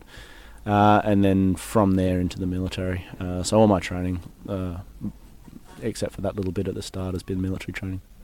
Cool. So what aircraft have you flown in your, in your career so far? Yeah, quite a few. The Australian training aircraft includes the uh, piston engine CT4 uh, and the uh, turbine engine PC9, um, which I believe is similar to the Tucano used here in the Royal Air Force. Uh, from there, I flew the Hawk, another British aircraft, the Hawk 127. Uh, I flew the F 18 Hornet. I went back uh, as an instructor on the PC 9 and now the KC 30. Oh, cool. So, what are your future plans then, Ben? What have you got uh, lined up for the future? Obviously, you're, you're now going to progress to uh, to the to left seat. Uh, any other plans you've got at all uh, while you're in the RAAF? No, uh, I don't actually. I'm not really sure what the future's going to hold after this tour. I'm uh, I'm fairly new on this aircraft, so this tour's got a fair bit left in it. Um, I've had one deployment already, and there's with several more coming up. Uh, I get married at the end of the year, so um, Oh, congratulations. thank you, thank you very much. And uh, yeah, w- the decisions that get made in a, f- a few years down the track, I, I can't quite see them just yet. Oh, cool. So the question we uh, we we sort of asked you, pre-asked you uh, to kind of get you uh, uh, prepared as such for the question we were going to ask was uh, if you could fly any aircraft uh, that flies or or has, has since um, finished flying in the world at all, what what would your aircraft of choice or or two aircraft of choice be, or, or however many?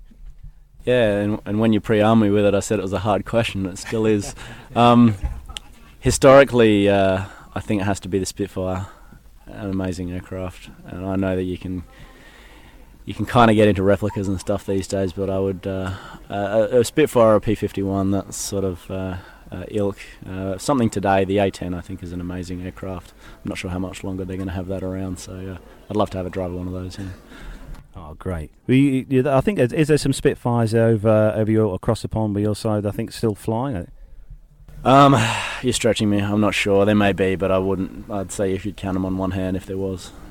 Great. Well, Ben, thanks ever so much for your time on the show today. It's been great to talk to you, and uh, and obviously uh, enjoy the rest of the show at RIAT 2016. And uh, yeah, all uh, all the best for for your future, Ben. Thank you. Nice to meet you guys. Take care. Bye bye. Find this and other great shows at the Aviation Media Network.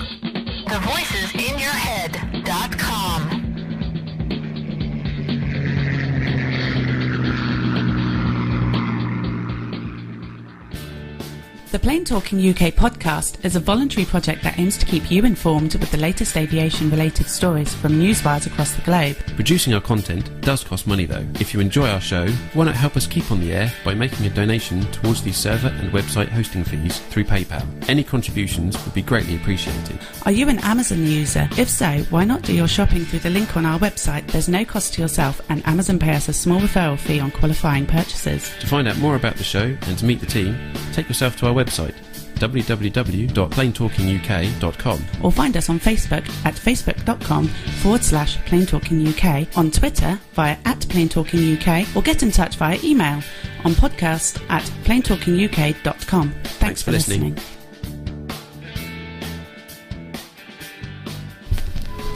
Aviation media has long been the domain of the newspapers and magazines.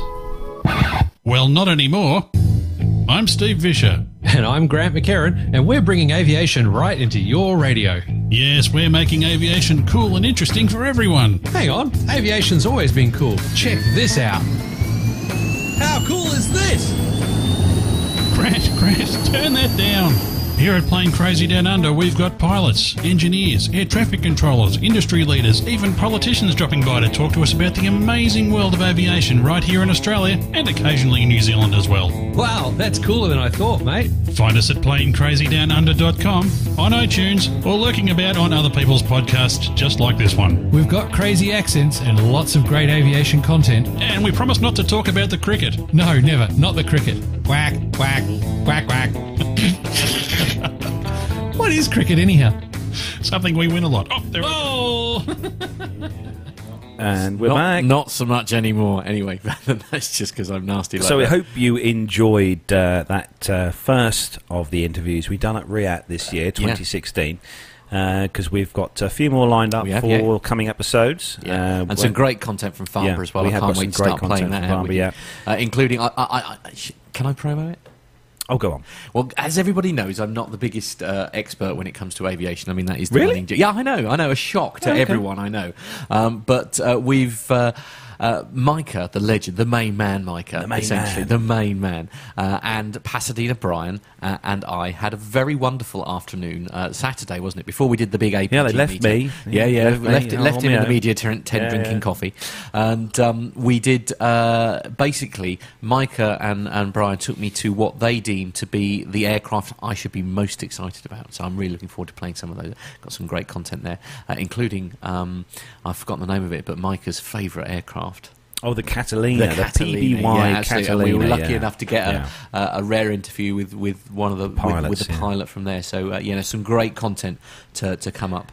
Um, but So, um, on a side note, from uh, from one of those jingles we played, the, the uh, Plane Crazy Down Under podcast, Yes. uh, Yeah, Steve yeah. and Grant have, in the last week, They released finally- uh, yeah. a new episode. Yeah. Uh, it's kind of a, a, a, a collaboration of all the interviews they've done yeah, over the last few years, which they haven't published uh, Oh, cool. on the show yet, and they've kind of put all those together uh, into into a show, and they've released that on iTunes. So if you guys want to go over to iTunes Mm. and uh, search for "Plane Crazy Down Under," Absolutely. you can find uh, the latest episode from them, which has got some really good interviews that they took at some of the air shows that they covered, uh, uh, you know, last year and, and yeah. this year. episode So- 127. They've released, 127, apparently. Ray, yeah. Ray was just saying in the chat room. So yeah, Yep. So go over and find that there. absolutely. Well, I suppose The time has come. the time has come. To, She's been uh, very patient. oh, she's been her. very patient. yeah. Absolutely. But it is uh, time, I'm delighted to say, to welcome. Oh, hello, she's on the move. She's on the Uh, move.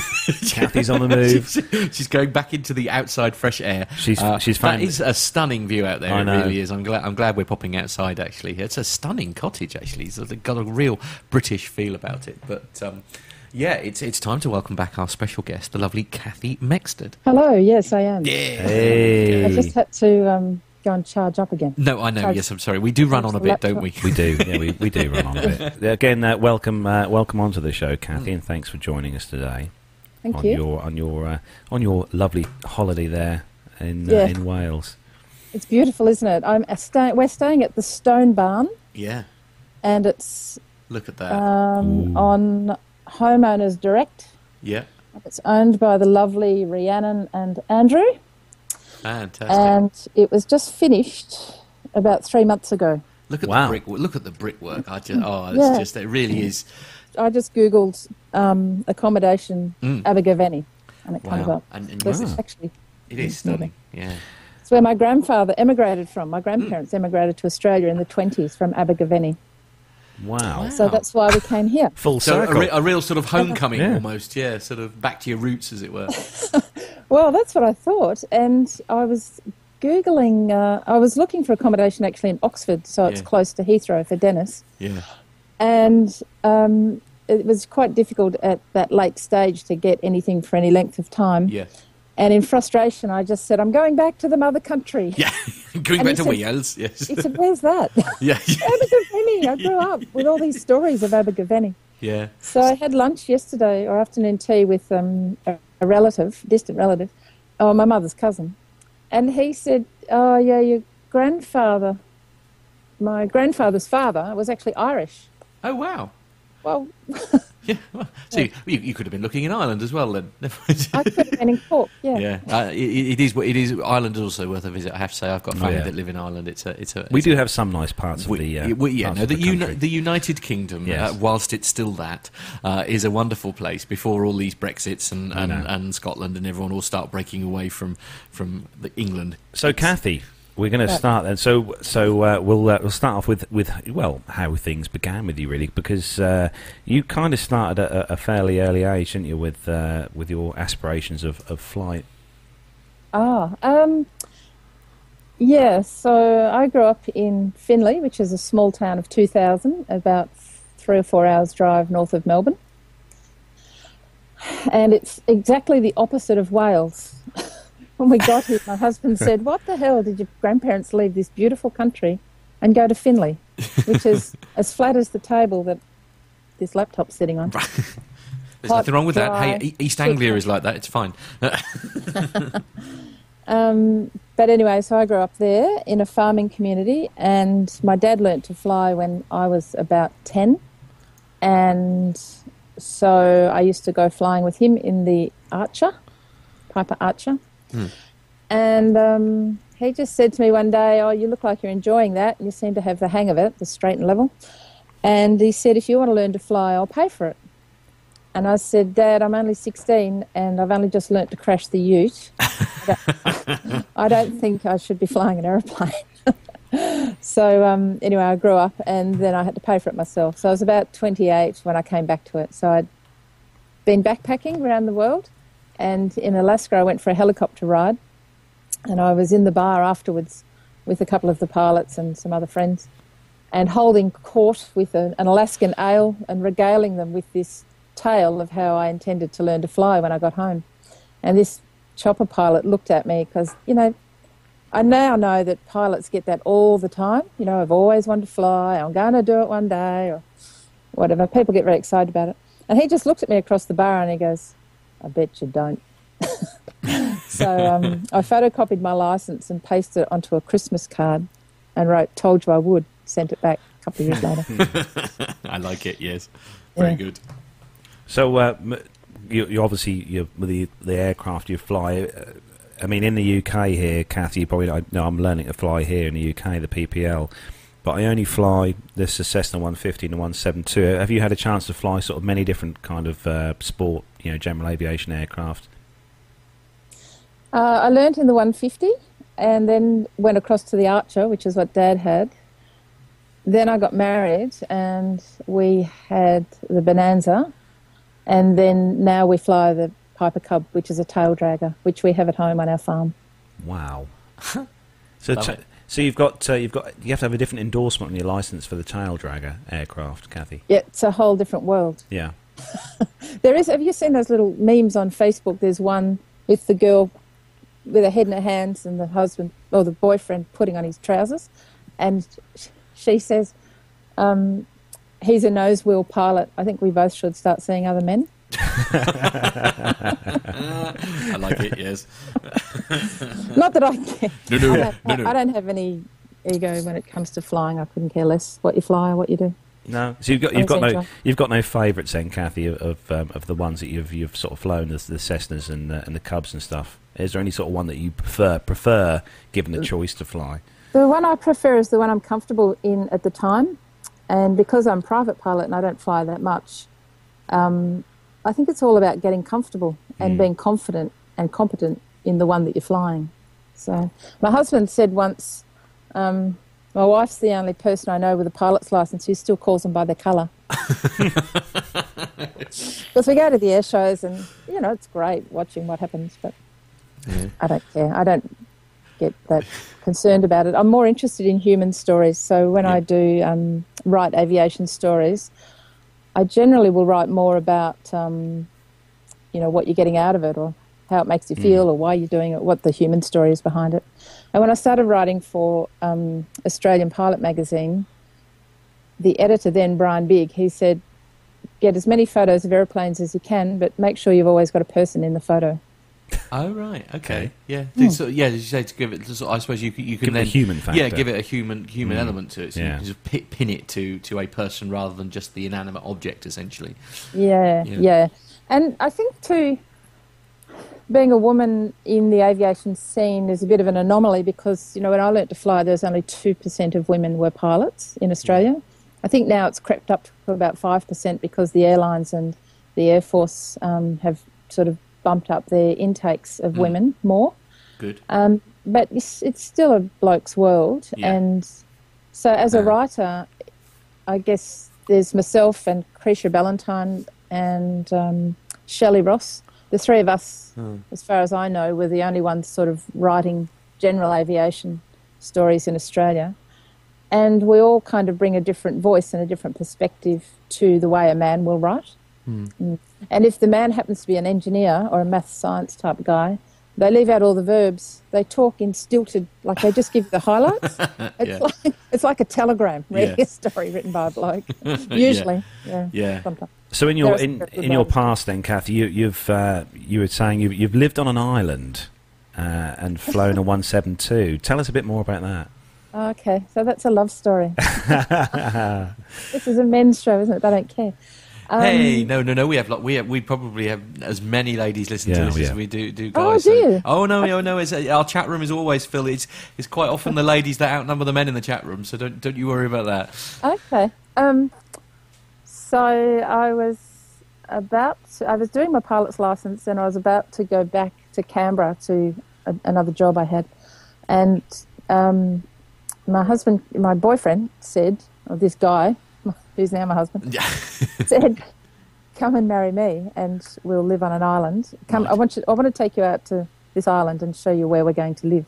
And he was already working out there. It sounds like you're being kidnapped. It doesn't. Sound, it doesn't, it doesn't sound as romantic as all that.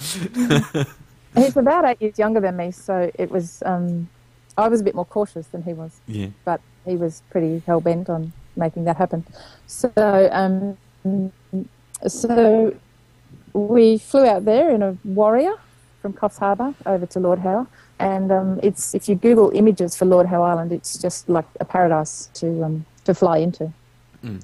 and it's just this little dot out in the ocean on the way from Sydney to New Zealand. So one blink and you miss it, and then you're in a world of hurt. I, I wrote a story about it and said, uh, talked about how grateful I was to see this tiny island emerge from the hazy horizon. Yeah. Thank God we're there. There is Mm. actually somewhere to. Uh, yeah, he hasn't made it up. You are actually going to land somewhere. Yeah. yeah, yeah. Well, the island's only a mile wide where Yeah. the airport is, and so the airstrip goes from one beach across to the road at the other beach. So um, it was the only flat bit on the island. So yeah, it's, and then actually, I think I wrote how I was pondering this new relationship and am I doing the right thing? And if I looked to the sky for an answer, I wasn't going to get it because there were three windsocks and they're all pointing different directions at the airport. yes. Crosswind, anyone? Yes. yeah, because there's two three thousand foot mountains Yeah. just just there. Wow. I mean, that must make landing in its own own right quite tricky, actually. Yeah, with, with with sort of like high terrain and things. Uh, no, no, because it's just little. Like, you just go round the mountain Oh right, just go around and come again. Yes. because the mountain comes down to the ocean. So Yeah. But but what a way to see it though from the sky. Yeah, absolutely. Yeah, yeah. My girlfriend came out to visit from Coffs Harbour and we climbed Mount Gower, which is probably, you know, it's one of those things, it's beautiful when you've done it. But we got to 2,000 feet. Uh, I said, I've just learned, I just spent 10 grand learning to fly at this altitude. What are we, why am I doing this on foot? Yes, absolutely. I thought I was going to die that day. And then I got home and, and was almost dead. And um, Dennis proposed. Aww. And I thought, surely No. not. Oh, that's so cool. I love it. got me, got my defences were down. But um, I think he thought, oh, there's Yeah. a girl that can climb mountains. So it's uh, you, you've got actually uh, in the family, Kathy. You've got uh, quite a few people who who are in aviation, haven't you? It's not just yourself, who uh, who's obviously your husband uh, is uh, is obviously a pilot, but you have got uh, other members of the family as well who have, have kind of got the aviation bug. Yeah, that happens, doesn't it? I guess in Australia, it's not that uncommon to learn to fly. It's not as as here. I think you have to sell your house, don't you, over here? Yeah, pretty much. pay Yeah, yeah, yeah, yeah. Certainly remortgage anyway. yeah.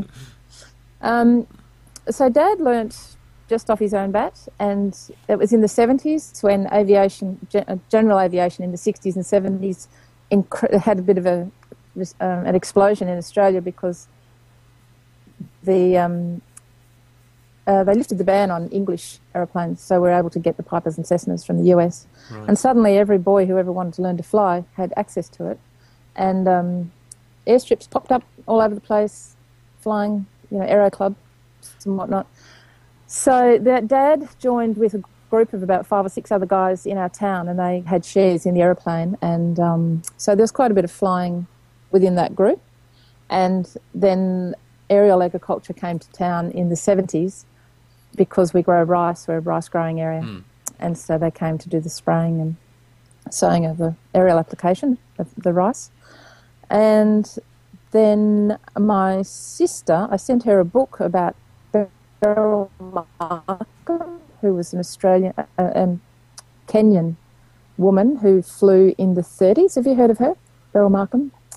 Uh, No. no. I haven't. No. No. no. She wrote a book called West with the Night. You have to get it; it's brilliant. Yeah. And she grew up in Kenya, and she flew. She was the first woman or person, I'm not sure, to fly from the UK to America, going against the wind. Yeah. So she went the opposite to Lindbergh. And um, anyway, I sent it to my sister who'd lived in Kenya, and I'd visited her there. And I said, if you can put up with the flying bits, because flying's my thing, um, I think you'll enjoy the African bits. And she, ra- she rang me, and she said, I want to learn to fly based on reading this book. So she went and got a license. Um, one of my brothers did gliding, because there was a very big gliding complex near us at Tocumwal, which is an old World War II aerodrome, um, which is still there. And so that's how my husband and I came to know each other better was through being at the airport. Yeah, my husband's father's the was a local ag pilot, ag operator. Um, my husband and his brother both became airline pilots. One of their sisters did gliding, uh, and then Dennis and I have a son who's just joined the air force about three years ago. Wow. I mean, uh, all jo- I mean, all jokes aside, though, I mean, because it is such. uh, I mean, we, we here in the UK just cannot simply appreciate the sheer vastness of the Yeah. American, Oh, yeah. uh, uh, Of of, the, of the Australia, yeah. Australian sort of landscape, if you like. And I mean, really, uh, if you didn't fly any, it would take you forever to get anywhere, wouldn't it? I mean, this, this is this is the thing. I mean, it's a it's a lovely country, and I've got family that live uh, in sort of uh, Queensland and things like that. But it, it's just it, it's just so big, isn't it? If you weren't Yeah. flying, you just couldn't. You just you know, Yeah. you, it's such a you, you'd be in such a small area all the time. Well, it's the same. Yeah. If I, yeah, same if I visit my cousin, you know, who's who's who's lives in Yeah, of course, Australia yeah, now. yeah. You know, it's it's not just a case of getting on a plane here and flying to hers No, no, no. to an No. airport. You have to fly to a Yeah. to somewhere. Yeah, I forget where it is now. Then you have to get another internal flight to another internal flight, and then drive somewhere. But I I have to say that the scenery, like what you can see, and like you know Mm. the uh, you know the views that you can have when you're flying Australia, must be absolutely fantastic, Kathy. Mm. Well, we have so many different types of um, terrain and scenery. So we've got from snow to the vast interior outback, Hmm. and um, yeah, there's a lot to see. So a bit about the um, the work you do, Kathy, because you're you're a massively busy person. Uh, apart from obviously helping uh, Stephen Grant, Some uh, might dispute that. but apart from obviously uh, helping Stephen Grant out uh, every now and again on the PCDU, you um, you do the um, you, you work on some illustrations, some some magazines as well, and the Air Sport magazine. Uh, tell us a bit about uh, your your work you do with Air Sport magazine. So your work with the S uh, AAA, then the Sports Aircraft Association of Australia, then Kathy. So I'm editing um, Air Sport, which is their magazine, and um, the SAAA uh, a group of home builders, which started out with experimental aircraft, and well, they still do experimental aircraft. Mm. So they're the guys that are tinkering away in their sheds at home, and I love that sometimes they'll bring the airplane out of the suburban garage onto the driveway to do an engine run up or Wow. something, So and the cool. neighbours don't. You know, the neighbours all come out And think, oh, hello, what's this? Yeah, like absolutely. the mad professor. You know, what's going on in there? you don't know in the suburbs what's happening next door. Oh, it's amazing. Yeah. So, um, so I just pull the stories together, and sometimes I rewrite them, and um, always I'll sub-edit them, and then beg for photos, and um, put the magazine together. So it comes out four times a year. Mm. And I, I love the fact that I love the passion and the enthusiasm. I hate that word passion, but um, I never use it in my writing. But it's hard to find another word that can match that. I, I mean, I think passion is a great word. It's just it's one of those words that is overly Overused. overly used, isn't it, in, in the English Overused. language? Yeah, Like absolutely. yeah, amazing. Amazingly Yeah. passionate. And then, but th- th- there's a trouble, isn't it? When you when you do when you do genuinely get someone who has a real passion for, for as you describe, and, and you feel almost bad using that word because you feel like you're cheapening their Yeah. their love of of of, of said air- aircraft and the project that they're working on. Yeah, yeah. We have um, a, a, a project at home long before I was involved with the um, magazine, and when I was when I was approached to take on this role, I uh, I said, "Oh, I think we're a member of that organisation. I think because we've got this thing up at the back of the hangar, this bunch pile of sticks, you know, that's meant to be an aerobatic single seat aerobatic one design airplane." And um, so I appreciate the time and effort that goes into taking on a project like Yeah, that. I bet. And um, actually, the next issue I've just finished, or just on deadline now, putting together the spring issue, Hmm. and this guy wrote me a story, and it said, "This is VH, you know, ABC, whatever the rego was." And then he gave the full title of what the aeroplane was, and he said it was built by me. And then he gave me his whole four names, and I thought there's an enormous amount of pride in that first sentence, that absolutely. story that he's written. Yeah. And in the photo, he's sitting there like this, you know. Yeah, really proud of his achievement. Yeah, yeah. Well, and why wouldn't and you I be, love that. I love that. Yeah. Yeah, as you say, because it is people with a real love of it, isn't it? And that you know, these are people that have dedicated, you know, time and resources into into building these the, these things. I mean, you, I mean, you are. If you do actually reach the end and you finish the project, you'd just be so proud, Oh yeah, wouldn't you? Yeah. yeah. Yeah, and that nervous first flight. Uh, yes, yes. Have for I so done- many reasons. Because you think I put this thing together. What's Have I gonna- used enough sellotape and blue tacks and glue? I did. Um, I did a story on a guy called Brian Corbett, who is um, he's everything, Hmm. and he lives down the Yarra Valley, down uh, the Latrobe Valley, sorry, down in eastern Victoria, and he's he gave me this great great quote. He said, uh, "Flying an aeroplane that you've made for the first time certainly focuses your attention. yeah, yeah, that first flight of your airplane." yeah. I bet. Uh, Well, it I doubt whether you'd go very far, would you? Well, no, indeed, flight, you know, you'd literally take off, you know, to the end of the runway, land, Yeah, and crash straight yeah, away. No. Absolutely, yeah, no, absolutely, yeah. Oh dear. So uh, the other, obviously, Air Sport magazine you write for. You've also done a little bit. Uh, you were talking about before uh, with me yesterday about uh, Avplan, which is kind of a, an EFB, like electronic flight bag. Yeah, yeah. So on their website, you'll see some, or on their YouTube channel, you'll see some of my photography and um, little little films. Um, I did one on. I went out to Ayers Rock. You haven't been? You haven't been to Australia, have you? No, no, No, need to. It's on. It's on the list. Mum has. Well, it's been on my list since I was about 21. I got to Alice Springs and said, "Oh, I'll come back." so it took a long time to get back, but I got there last year with my brother, Mm. And um, we went for a helicopter flight around Ayers Rock, and it's just the most stunning place. So there's um, a little YouTube um, film about flying around Ayers Rock, and there's special procedures for flying around the rock. To um, there's a flight path that you have to follow. You can't just go and fly around it. I was going to say because you, you'd think that because of Australia being such a vast place, you think you could just kind of take off and, and go wherever you like, really, because it's you know it's it's such a Well, you vast. can, except it is rock. Yeah. So, um, yeah, uh, I did one from the Women Pilots Association conference in May, and um, this a neat little short one with Paul Bennett's um, air show and Chris Faru at the Tyabb air show in March, May, March, April. I don't know Easter, whenever that was. With Stephen Grant, So uh, Myla in the chat room uh, has has just asked a question earlier. Kathy, do you still fly the PA twenty eight? the Piper Cub. Yeah. Uh, no, that's PA eighteen, isn't Or it? the PA. Oh, let me just go back up to Yeah, the 28, I the think, PA is the 28. Archer. Yeah. No, we don't. But um, one day, one morning, one night, I don't know, we're lying in bed and I was staring at the ceiling thinking, you know, I don't think I'm ever going to get the hang of this tail wheel.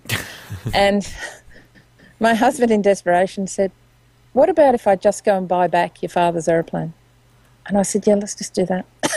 Really? It's Mike wow. Elfie uniform, and apparently it's in um, South Australia. And I went after the Women Pilots Conference. We were flying out of a small airport in South Australia, and I heard somebody give a radio call. Mike Elfie uniform is downwind, so they were on the same frequency somewhere. It was Wow. lovely Oh wow. because we love our airplanes. Men come, to, men, you know, look at them like long lost girlfriends. yeah, yeah, yeah. I think it's I think it's safe to say that the, the gentleman in the studio just opposite me has a similar problem to that nature. He gets Yeah. a little bit excited if he sees an aeroplane. I'm going to ask a slightly unusual question here that was that's come from from Nev in the chat room. It says, "Kathy, have you by any chance, as you're in Wales, seen Captain Owl running around the mountains with eating chicken nuggets? Just out of interest." Um, I don't know what that means. no, no, no. I say no. It's it's a running joke. We we were involved in the airline pilot guys' big live um, Last show show weekend, uh, yeah. last weekend, um, and there was a captain. There was a competition between him and the lovely Doctor Steph, who looks like she's never eaten a chicken chicken nugget in her entire life.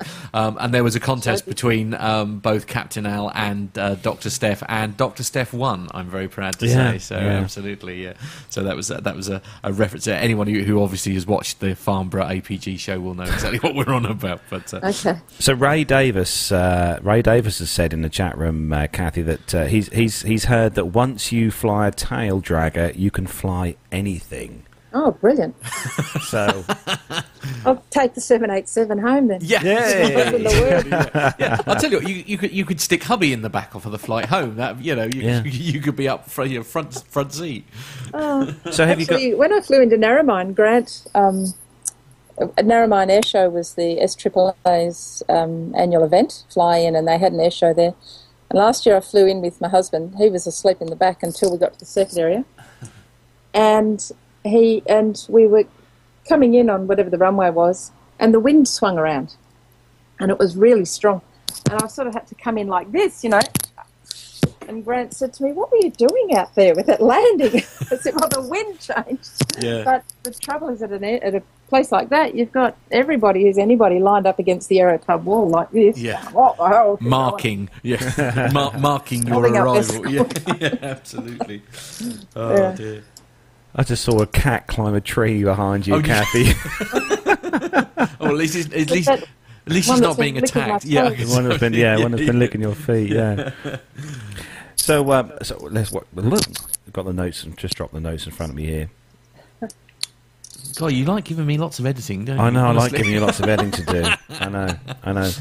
One of the questions, uh, Kathy, that uh, we tend to ask um, uh, a lot of the, the people we interview at the Mm. air shows and stuff, uh, the pilots and stuff, is uh, if you were if you're given the chance to, to fly any aircraft in the world, either retired or, or still flying, I mean anything, any aircraft at all, given the chance to sit, you know, on the flight deck and, and fly, what what would be your um, your sort of dream uh, aircraft to fly? One that's going to bring me down safely, I think. Right. okay. No, when I was a kid, I always wanted to be a helicopter pilot. Really? Cool. Yeah. Cool. So A- when any- I anyone in fly, anyone in particular in mind, or any helicopter, Yeah. any hel- anything? Just Um, anything. Yeah. Anything helicoptery. Any, yeah. Yeah. the great- the great thing about starting up as a writer, so I've only been doing this about 10 years, is um, the opportunities that you get from it. And so through Plane Crazy Down Under, I went in the um, with the Navy one day from Sydney, 500 feet down the coast to Nowra. It was about an hour, hour's flight, I think, 45 minutes in their MR90, is what they are? The helicopter. The Yeah, that's like- and the Yeah, I know. Felt like a war correspondent going off with my helmet, my camera. yeah, it was beautiful. Um, I wondered where a kid from an inland town would get that idea, and it came from Skippy. Have you ever heard of Skippy? Skippy the bush The bush, Oh, kang- the the bush bush kangaroo, kangaroo. yeah. I say what, And what my do you friend Adrian. There was a from up- guy in that that had a helicopter. There was a helicopter pilot, Jerry. Yeah. And that's what it was, and I just was fascinated with it. So I've always seized the opportunity to go in a helicopter.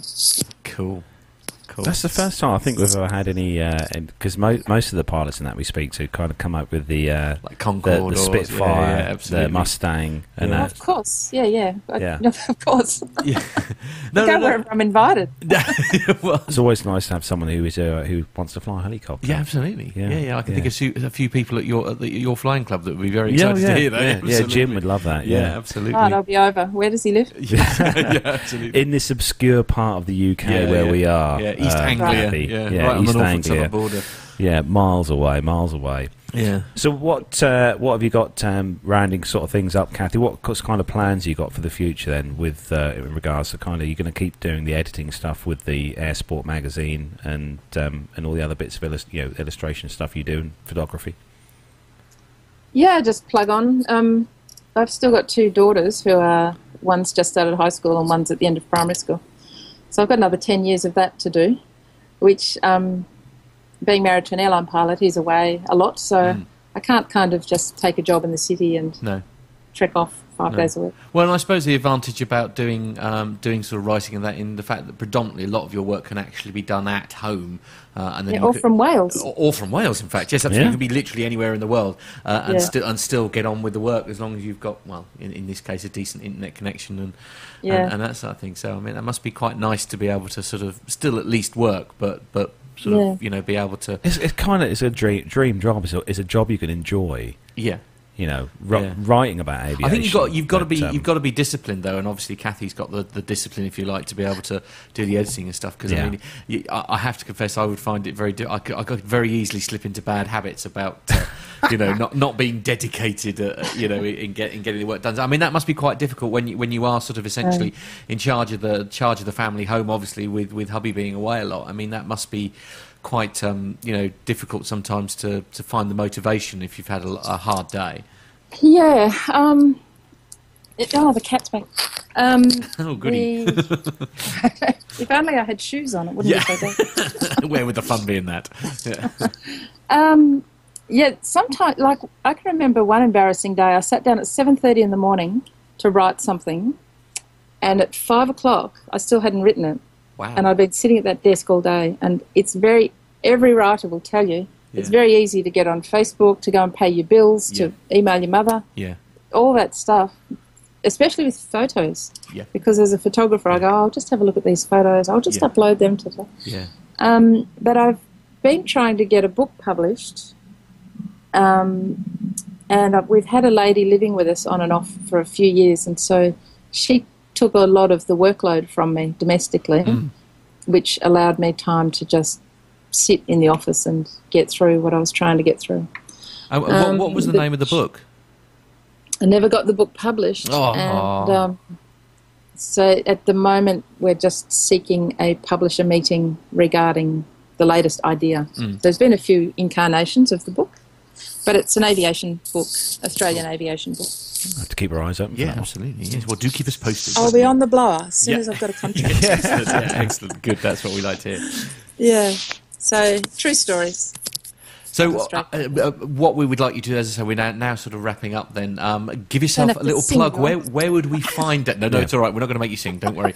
No, that was if- last weekend. If people want to look you up, um, where would they go? Um, I've got a website. You have indeed. kathymexted.com.au. There we go. Yes, and I'll just pop that up on the screen There we for go. We'll pop everyone that up. There we go. Uh, to see now. Yeah, so it's www.kathymexted.com.au. Uh, I've been having a little uh, peruse through there. Yeah, As I say, you've got some really quite notable works actually for, for people that you've you've written written for. That must be quite pleasing. It's always pleasing to get a paycheck. Yeah, well, absolutely. Yeah, of course, absolutely. That's the main thing. Yeah, so as I say, uh, writes for all sorts of people, writes uh, for Outback um, uh, magazine as well as um, Sports Aircraft Association. I love Um, that. bit. I love that site with the uh, the Vans RV7 on there. That's What- that's what, another one one of those aircraft I'd love to get the chance to, uh, to Well, go in. what is it, the- The the little it's kind of a little sports. Oh, they're yeah. beautiful. Yeah, Yes. yeah. The RVs. It's such a stunning aircraft. I've seen those flying. I Uh, but yeah, it's I good. bet. It's good. I like that. There's also um, I've got a Kathy Mexted writing and photography Facebook page, Okay. and I probably interact on that more than Yeah. anything. And uh, the SAAA and Avplan both have Facebook pages as well. Cool. Okay, fantastic. Ex- So- any uh, any um, kind of uh, news about uh, Stephen Grant? Are you gonna uh, gonna appear on, with dish those the dirt, guys? dish the dirt. There's a coup. 'Cause I- Mark 'cause I- Lee and I are taking over. Excellent. Yay. Okay, I like it. Yes, yes. Sounds good to Um, me. what's news? Well, Steve's building a house, yeah, yeah. um, and Grant's got a new job, and I think they just suddenly got very busy, and Yeah. that's why everything slowed down for Yeah. them. Yeah. So I think it just all got. Uh, yeah, there has to be a work-life balance. and, Yeah, of course it does. Yeah. Yeah, um, yeah. It, well, you'd know, it takes an enormous amount of work to put these shows together. Yeah. yeah. And Yeah. Steve was, I probably know Steve or talk to Steve more than Grant, Mm. and um, I know that he just was getting very overwhelmed by Yeah. the amount of work. Yeah. And then his yeah. work work, his He's real very- work, his yeah. paying work, Yeah, absolutely. Really busy. up. Yeah. Mm, and Yeah. then they built a house. So the house is half built. I, I, I, I mean, I, I must say from from people f- from here. I mean, it's obviously. I mean, they great. They great. Their podcast is great, isn't it? I mean, it's a really. They good get into some really, really good gigs. Those They guys do, when yeah, they do the absolutely. shows and stuff. Yeah. They, uh, Yeah. they, they, they, they even host air shows. Yeah, they do. Yeah, Um, which is they- very yeah, cool. which is really yeah. I'd Yeah. love to, I'd love to have One a of go these at days, when we when we when, When we're the, when we win the lottery, Carlos, we shall be heading o- over there to go and join in. But Oh. no, well, listen, Kathy, thank you very much for uh, for your time. Um, it's been it's uh, well, as I say, I would say it's uh, early morning for you, but of course, no, it's um, quite civilised here in in the in the lovely part of Wales. Oh, before we go, have, actually before we uh, before we close up, Kathy, have have you got any uh, um, ideas about perhaps moving or or going down to a flying school near yourself there and having a little uh, flit around in a 150 while you're in, in, the UK? in Wales, in Yeah. the UK. yeah. Um, I'd love to go for a fly. Actually, I just said to Dennis the other day when we were walking through the forest because I whinge when I'm walking because it's hard work. yeah. And I and said you want to I'd be in an really love to aeroplane. go for a fly around here, but Yeah. um, no, I haven't. We're leaving here on Sunday and then going to Oxford Oh wow! for a week, and then I'll be in Kensington in London for two weeks, Ooh. and then we'll be up in Glasgow for two weeks. Wow. So, Oh. um, if anybody's yeah. under, under on that track, Yeah. um, I tell you what, when you, when you when you go prob- to if when you go to Scotland, it's a little bit of a drive. But if you get the chance, can I recommend you visiting a lovely little village called Kenmore? Um, Yeah. it's uh, as I say, it's sort of between Glasgow and Aberdeen, so it's sort of a little bit further up. But uh, the village of Kenmore is absolutely stunning. I, I, one of my friends has a, a holiday cottage there. And uh, I spent uh, Easter there. It was just truly stunning, looking over the over, looking over the Loch Tay. Just oh, it was just just amazing. Very similar terrain to what you've got actually behind you there, Kathy. yeah, I'll have to have a look. Is there much flying activity in Scotland? Uh, I GA, there, there's a lot of general aviation stuff in Mm. Scotland. You know, there's Yeah. a few good Yeah. flying schools up there. again, Scotland is so vast. I mean, it's one of those things where you have to um, you have to sort of go.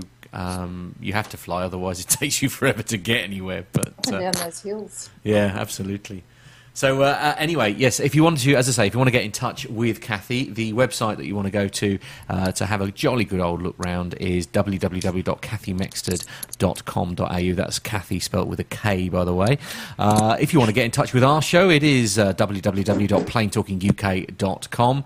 Uh, it's facebook.com forward slash planetalkinguk. Our Twitter handle is at planetalkinguk. If you want to watch either this show live or uh, any shows that we put up afterwards, you can watch the vidu- visual version of our show, and that is uh, youtube.com forward slash Plane Talking UK. And don't forget, of course, the podcast, but then you're already listening to it, so why am I having to plug it? It's available on iTunes, Stitcher.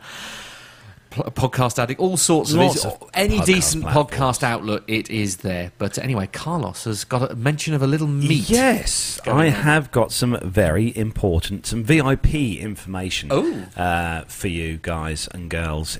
Uh, well, everywhere really, if you can make it. Uh, I got an email today from Masha, who was uh, who was at the APG meetup on uh, on Saturday. Uh, we met uh, Masha there, and uh, she sent us an email about a meetup that's happening. And um, she, the email reads, uh, "Hi Carlos and Matt, uh, could you be super kind, which we are, we're always, Always, kind, always kind, absolutely. uh, Especially on the show. loyal listeners. and uh, I mentioned on the show that uh, that Mila and Shud and Nev and Masha are having an informal APG PTUK AvGeek meetup Wow. at the Schiphol observation deck on Sunday, the 7th of August.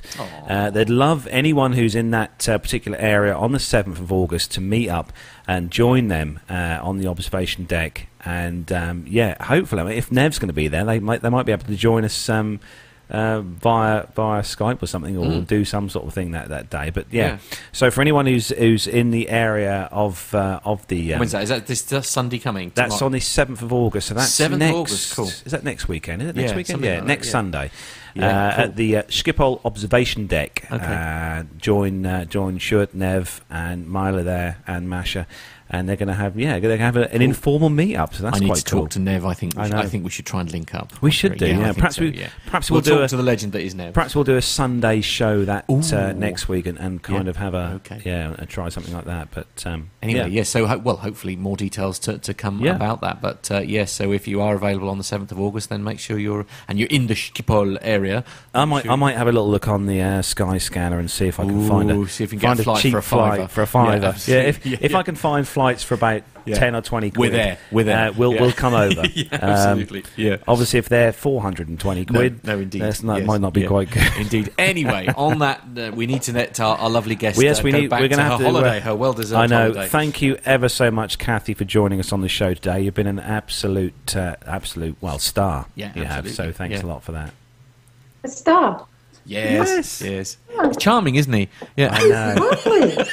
I know. No, what it's a been- great guy. Yeah, yeah. that that bit's all lies. Uh, yeah. no, Thank you. pretty- Thanks for having me. No, absolutely. Oh, pleasure. it's been lovely to have you on Um, the show, Kathy, and uh, and all the best for your future flying activities, and uh, obviously enjoy the uh, rest of your rest of your stay here Here in the UK. Here in the UK, Yeah, yeah. absolutely. Yep. Thanks very much. So, from all of us here, uh, it is time to bring episode number 122 to a close. Oh, a special thanks to everyone in the chat room. We better not forget those Oh, guys. yes, yeah, absolutely. Thanks Yeah, to everyone yeah. in the chat room for Yeah. joining us this morning. Do you want to whiz through the list very quickly? I'll No? Okay, try. I'll right, try. We've uh, we've had uh, we had uh, we've got Neville in there, Paul Yeah. Tricker, Myla, Yeah. uh, Mash is in there. Yeah. Uh, Ray Davis, uh, York, Mola's been in the uh, Yeah. chat room. Main man, Micah. Ah, the main man, yeah. Um, scrolling down, um, uh, um, someone called Matt Smith's been in there. I don't Some- know who some he is. random person, Some random person called Matt Smith. Uh, I don't think I've missed anyone out. Mash, No, Ray no. Davis, uh, Micah. I'm, There was some lovely lady from. Wales. Some lovely lady from Wales. yeah, yeah.